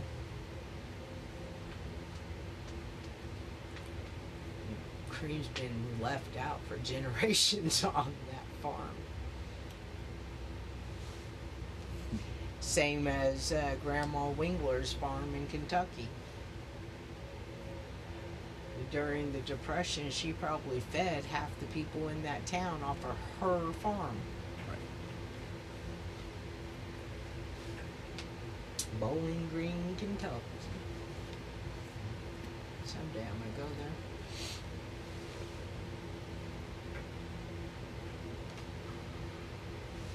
I've been there with Ruby, but she didn't stop. She just started crying and said she couldn't do it. Get back on the highway. We'll see. Dramatic. True dramatic. I'd that. like to find the Wingler farm. I only been there a couple of times when I was little.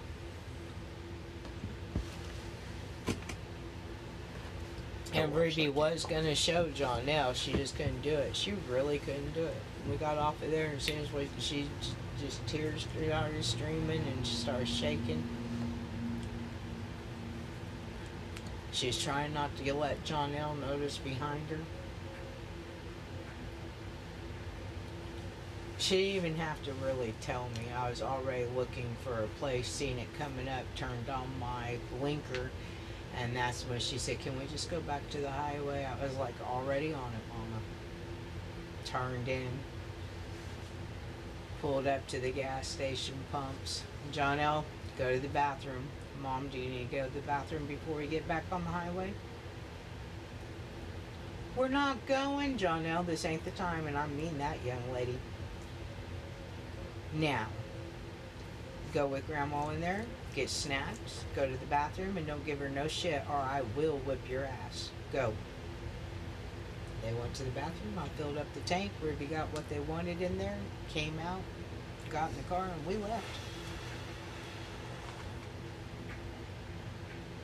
We didn't even drive all the way into town. She just couldn't do it. But you gotta remember that was one of the places she was molested as a child. So it was not all good memories that was coming back to her, and I understood that. Oh wow. It wasn't just the death of her. It was. Grandma Wingler was by far, uh, she was Grandma Wingler's favorite, just like I was Grandma Saltsman's. That chain didn't stop. Just like John L. was Ruby's. Hate the daughter, love the granddaughter.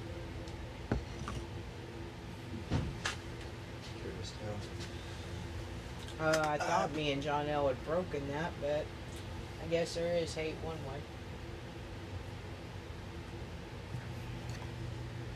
I think that probably disappoints me more than anything. I thought I was going to at least succeed at being a parent. I was the one that mattered the most to me out of everything I've succeeded at in my life was giving it better to my kids than I had it. Depends on who you ask. Ask some of their friends and they'll tell you I did wonderful. Exactly. As the friends are all fucking jealous of John L. and Jason's uh, survival instinct that essentially provides them what they need in the world. That's that's a matter of fact. That's even what attracted Jay to John L. He had never been in a relationship. He'd always been a slut puppy, never dating, dating anybody, not doing a relationship. All through junior high, high school, everything. Then he met John L. and he couldn't believe this girl, one, could say, Nope, I'm with somebody right now and be honorable. And two, just didn't jump into bed with him. Uh, He seen something in her he'd never seen in a girl before. That's what attracted Jay, unfortunately. I was hoping once he seen he couldn't conquest, he'd move on, but nope. Too intrigued.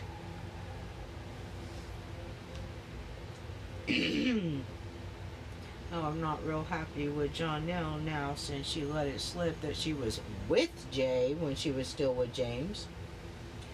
She didn't realize she did that. But I guess Jay was with her and they drove to the ocean looking for me the night that uh, I uh, tried was going to kill myself when they found me at Albertson. She thought I went to Rocky Point. I didn't. Go eat something before you run out of time. please. Honey, did you not just see me eat that whole bowl of cereal? You were so in deep thought, you literally missed an empty bowl? I see it now. And the way you said it in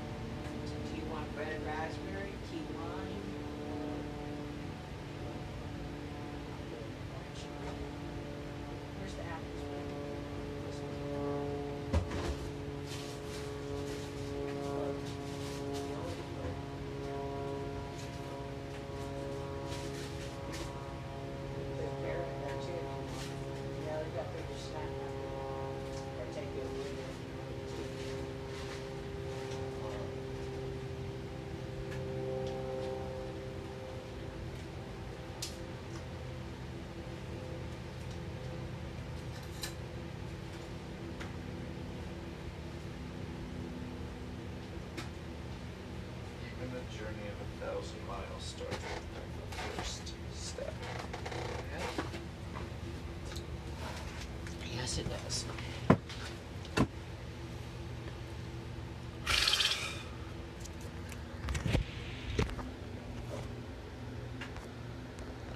Baby, I'm gonna eat it at work for my first break, okay? Did you put it It in made the me roll. lunchbox? How did I make you roll? I get. I'm, I don't like to eat in the morning anymore. It tosses my system, and I have to work through it. I have to get used to it though. Like I force myself. So. I How eat about a raw egg, like you used Yeah. to do? I can do that. Put the yogurt back in the fridge.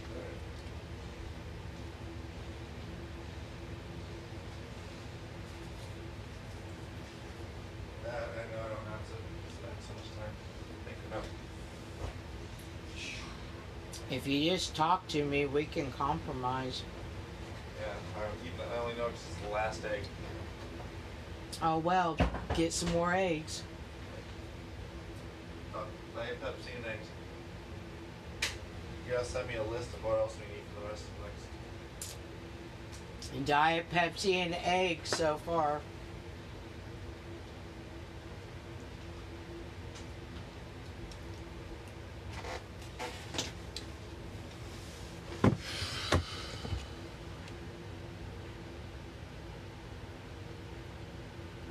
Alright, if we want to go shopping together when I get off work. Yeah, but I want Diet Pepsi from uh, Walmart. Yeah, I'll just get eggs too, because it's just basically easier instead of carrying eggs with all the rest. I was worried about it. Feel like a treasure chest. I would get the cash item and get cash in your wallet on lunch. That way you can put the spider stuff in the car. And then you can just get the food after you get off work and you have to do true transactions and make it all confusing and stressful mm-hmm. for you. Yeah. Or you could get to work early and get the spider stuff and put it in the car before you go to work and have the cash in your pocket. I know. Just breathing through. I was so proud Jason still gets to work early now. He learned. Mm-hmm. Gonna let your stepson outdo you?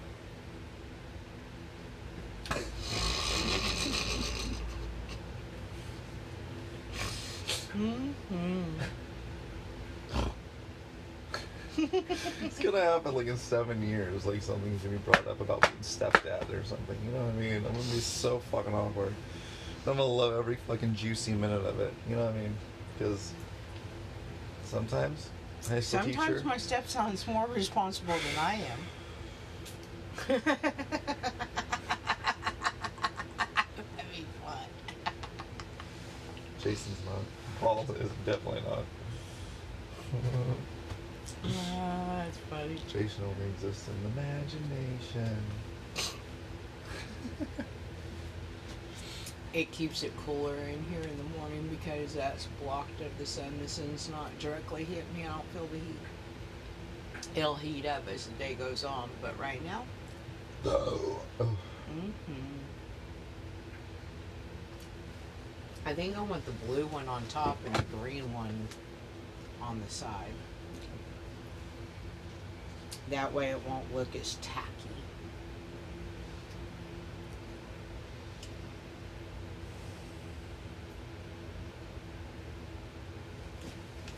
And it's just like a light green. So. They haven't said anything about the green. I don't know what they said about a blue hanging out there. But a blue above, they're really not going to. Well, I guess they will see it some, but. They, But the green, I don't think will stretch across. So I'll have to put it more on that side or more on this side. what do you mean? It's not wide enough. It's not nine and a half feet. It's like eight and a half or something. For this part? And potentially some snow that. Yeah, but. And we got to have some for the sides. So, how big is the blue tarp? But I have another green one actually in there, so don't worry about it. Okay. It would, don't that make sense? Because the green won't be as bad looking from the road. If you tuck it, like basically a bed, it looks like a nicely made. That's what I Ikea. want. I want it You let- nice. You can let your bed hang out. I want it where the rain won't get in here when it starts raining next month.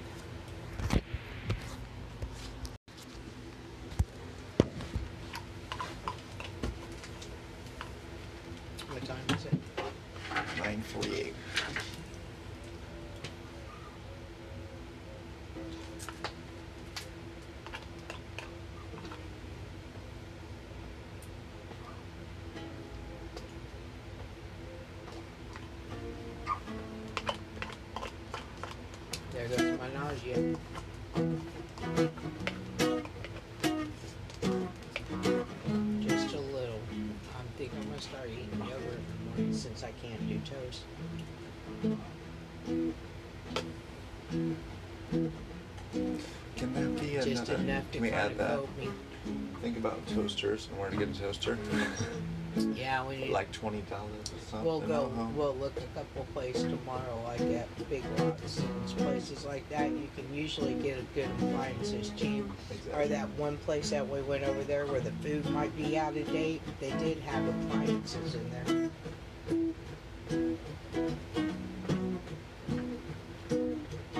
Then again, I think you can get a toaster at Walmart for five, ten dollars. Not the for one that you wanted. Nope, not the one I wanted. The one I want is like thirty. But I would use that motherfucker too. I know.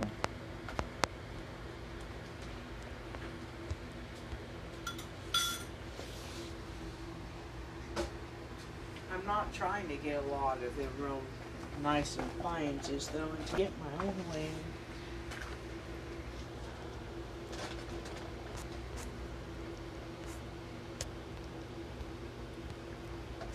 And if we did the tiny houses on our own land, I would make the kitchen its own.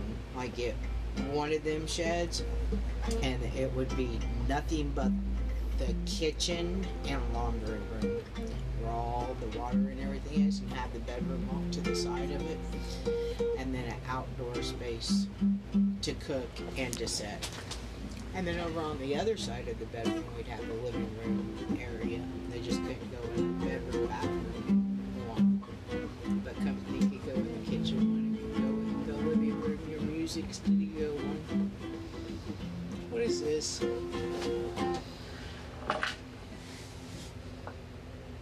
Kind of like a little. Could be popped, maybe. Pop it. I thought it was a hair, but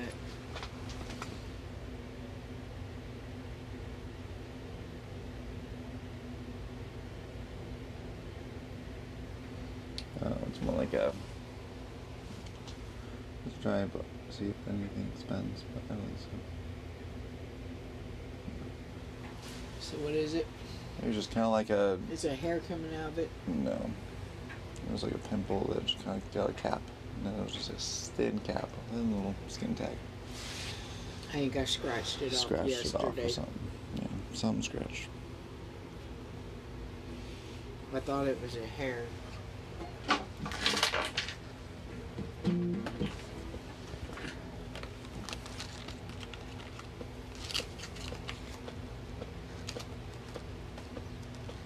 got a hair there. So yeah,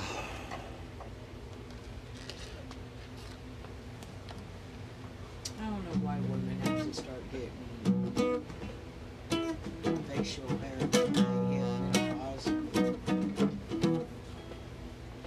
because your sorry for John estrogen is now. lower. Your levels really feel are sorry for changing. Janelle because It's like yin yang, uh, get more masculine.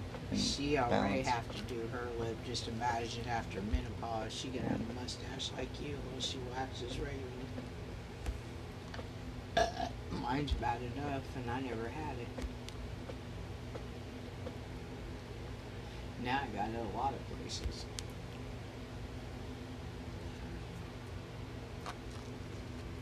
It's because uh, her body feels like she has to be both the man and the woman in the relationship. You know what I mean? No, she started getting hair on her before she ever did a relationship. Yeah. It's because of Indian. Do Indians have more hair? I'm pretty much. No, it's the Jew in her.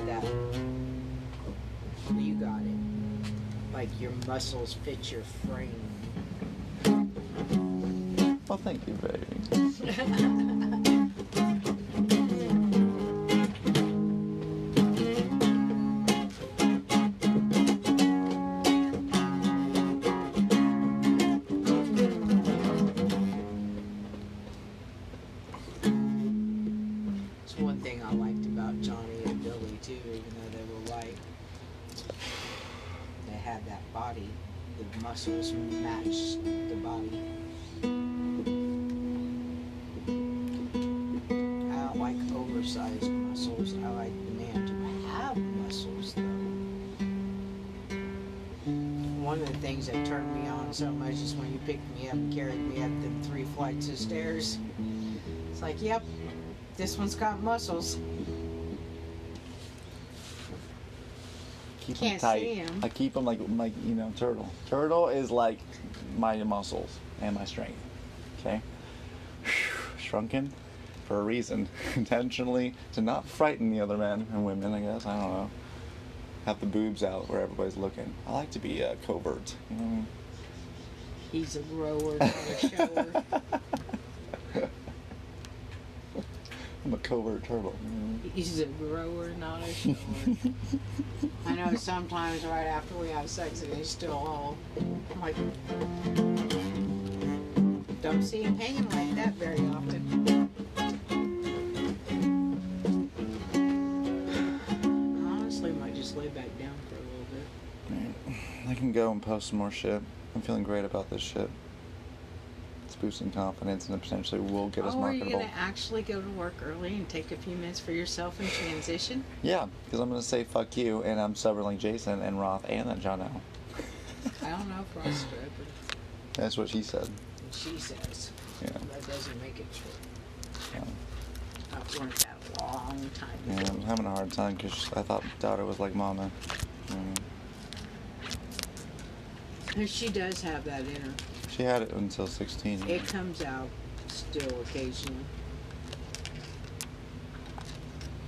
It's hard for child Ty to remember that because she he sees the potential in people with like their design maybe. Mm. Either I see a twist and I'm like, oh, it's not really her. She thinks she doesn't know. Okay. Because I'm already stressing.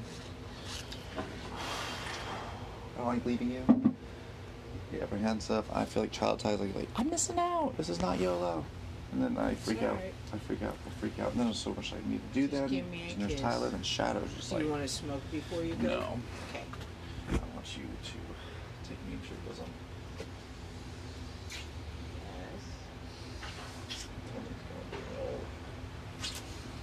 Mmm.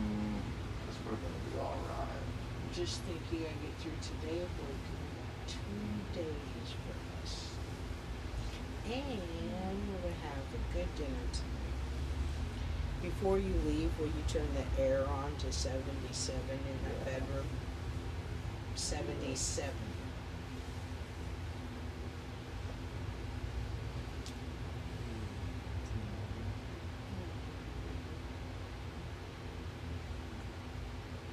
Alright. Now transition. Thank you. See? Thing Get that, my shoes back where I can reach them. thing that Paul, s- Jason, something. Jason, I wrote it down almost, but I forgot the middle. Jason Donald Kelly Hancock. John Kelly. Jason Donald Kelly Hancock. Take the rest of your cigarette with you so you can light it in Thank the you. car. Oh, you're gonna a Put butyrol? that Or- as wherever you I'm gonna want. put it on your side of the freaking vanity, actually. Mid- Middle of the vanity. Okay. That's where the uh, emergency pen is too. Right there. Middle of the vanity. Come on, don't get there.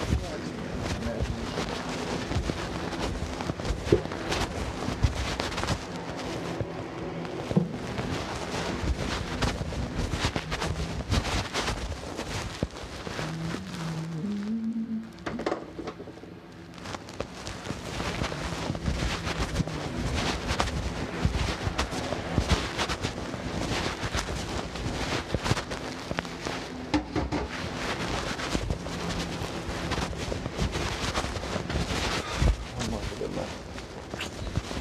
Love you, love you. Love you, BJ. Love you, Mama Kay. Love you, my cat. Love you, kitten. Love you, Hellcat. Love you, Hellcat. Saves best for last. Now shut up. And Mama, if you're in there, you know, I love you too. Love you. Love everybody.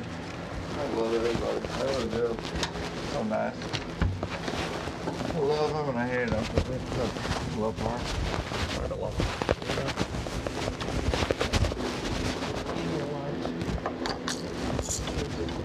Got the one, two, one, two, one, two.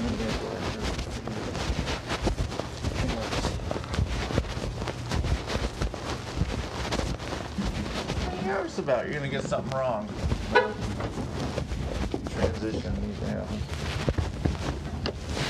You roll into it. It's all right. Nothing, baby.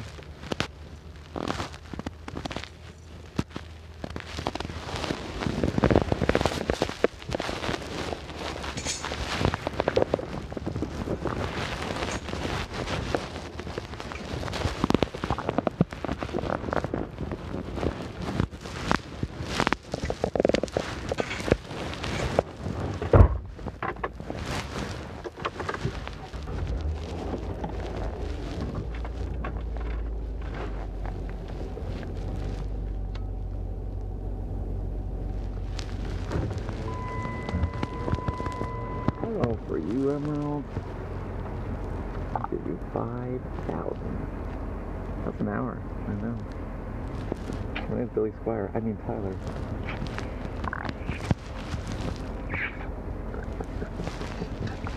He didn't annoy me like he did. you had only one night with him. You've had that's almost. not true. Okay. How many nights? Three? Um, Three would it be was like five days total. Five days. Well, you But I wasn't with him the whole time. You're about to be on like you know, what two years with me? No. That's like one of them secrets you keep to yourself, take with you, just a happy memory. Kind of like sitting on the blanket with Bob Seger What do you mean? Like at you the don't. Pop Festival Like you don't. in Ann Arbor, Michigan. I sat there and partied with him for Yeah, I hours know. before I knew I it know. was him. You don't go except necessarily bragging about it, but it's still part of your history. Beautiful. That's what I mean. It's not something you. Broadcast. Yeah, it's uh, to your chest memory. Uh, Yeah. I guess. I don't guess. know how to explain that. Okay. I love you. I'll ask. Yeah.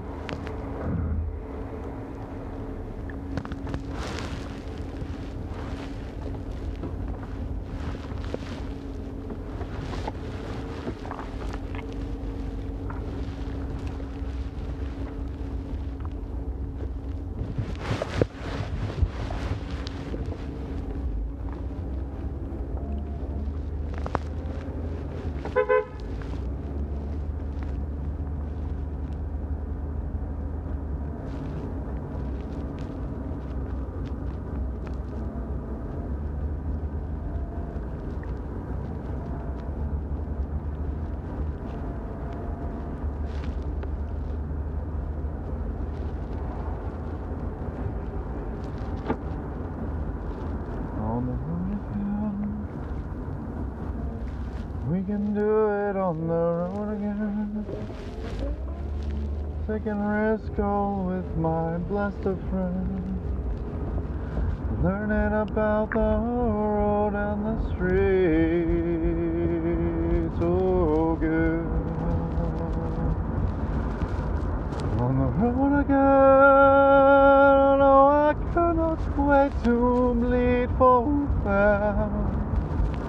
As long as I learn all my lesson, I'll lick up my blood once more again. Hold me close to you, Mama dearest, below and above. Inside of all these old lungs, help me find how to balance my life again.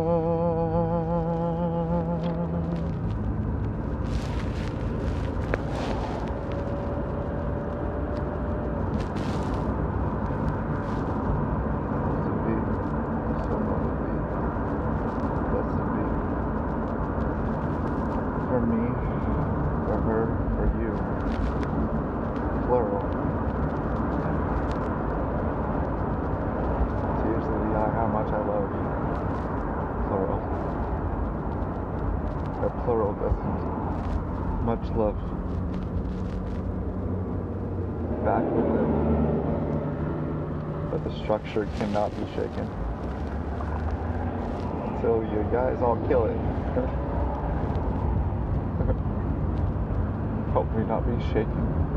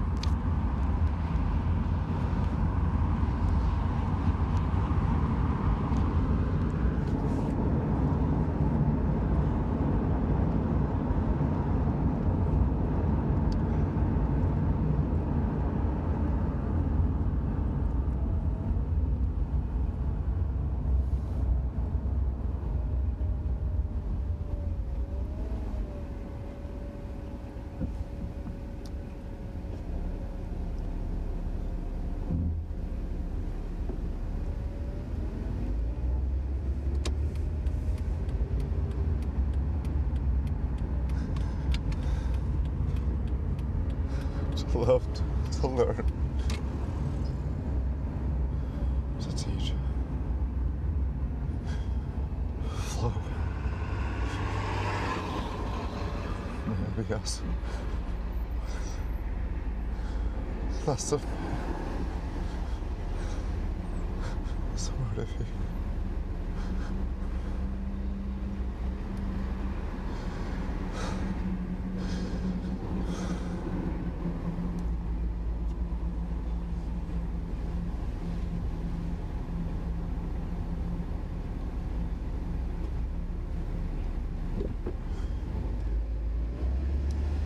Right, will take us down.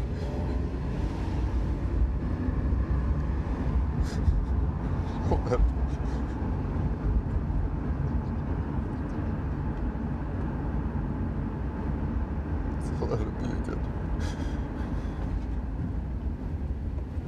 Maybe different this time.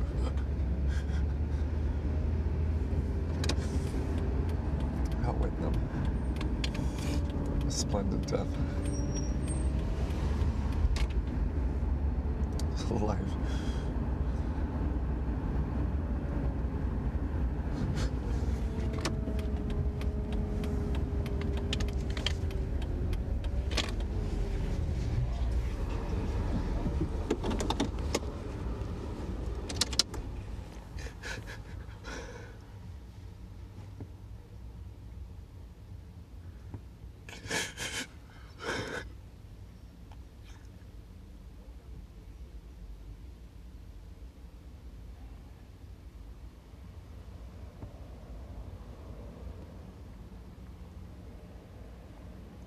Be with me and let me be all of us. Do this. It's you I trust. Mom, ancient ones, Father, spirits and brownie.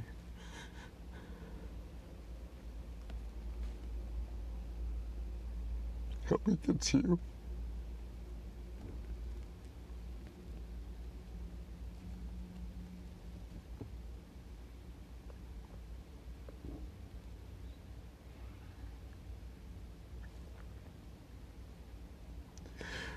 Us get there.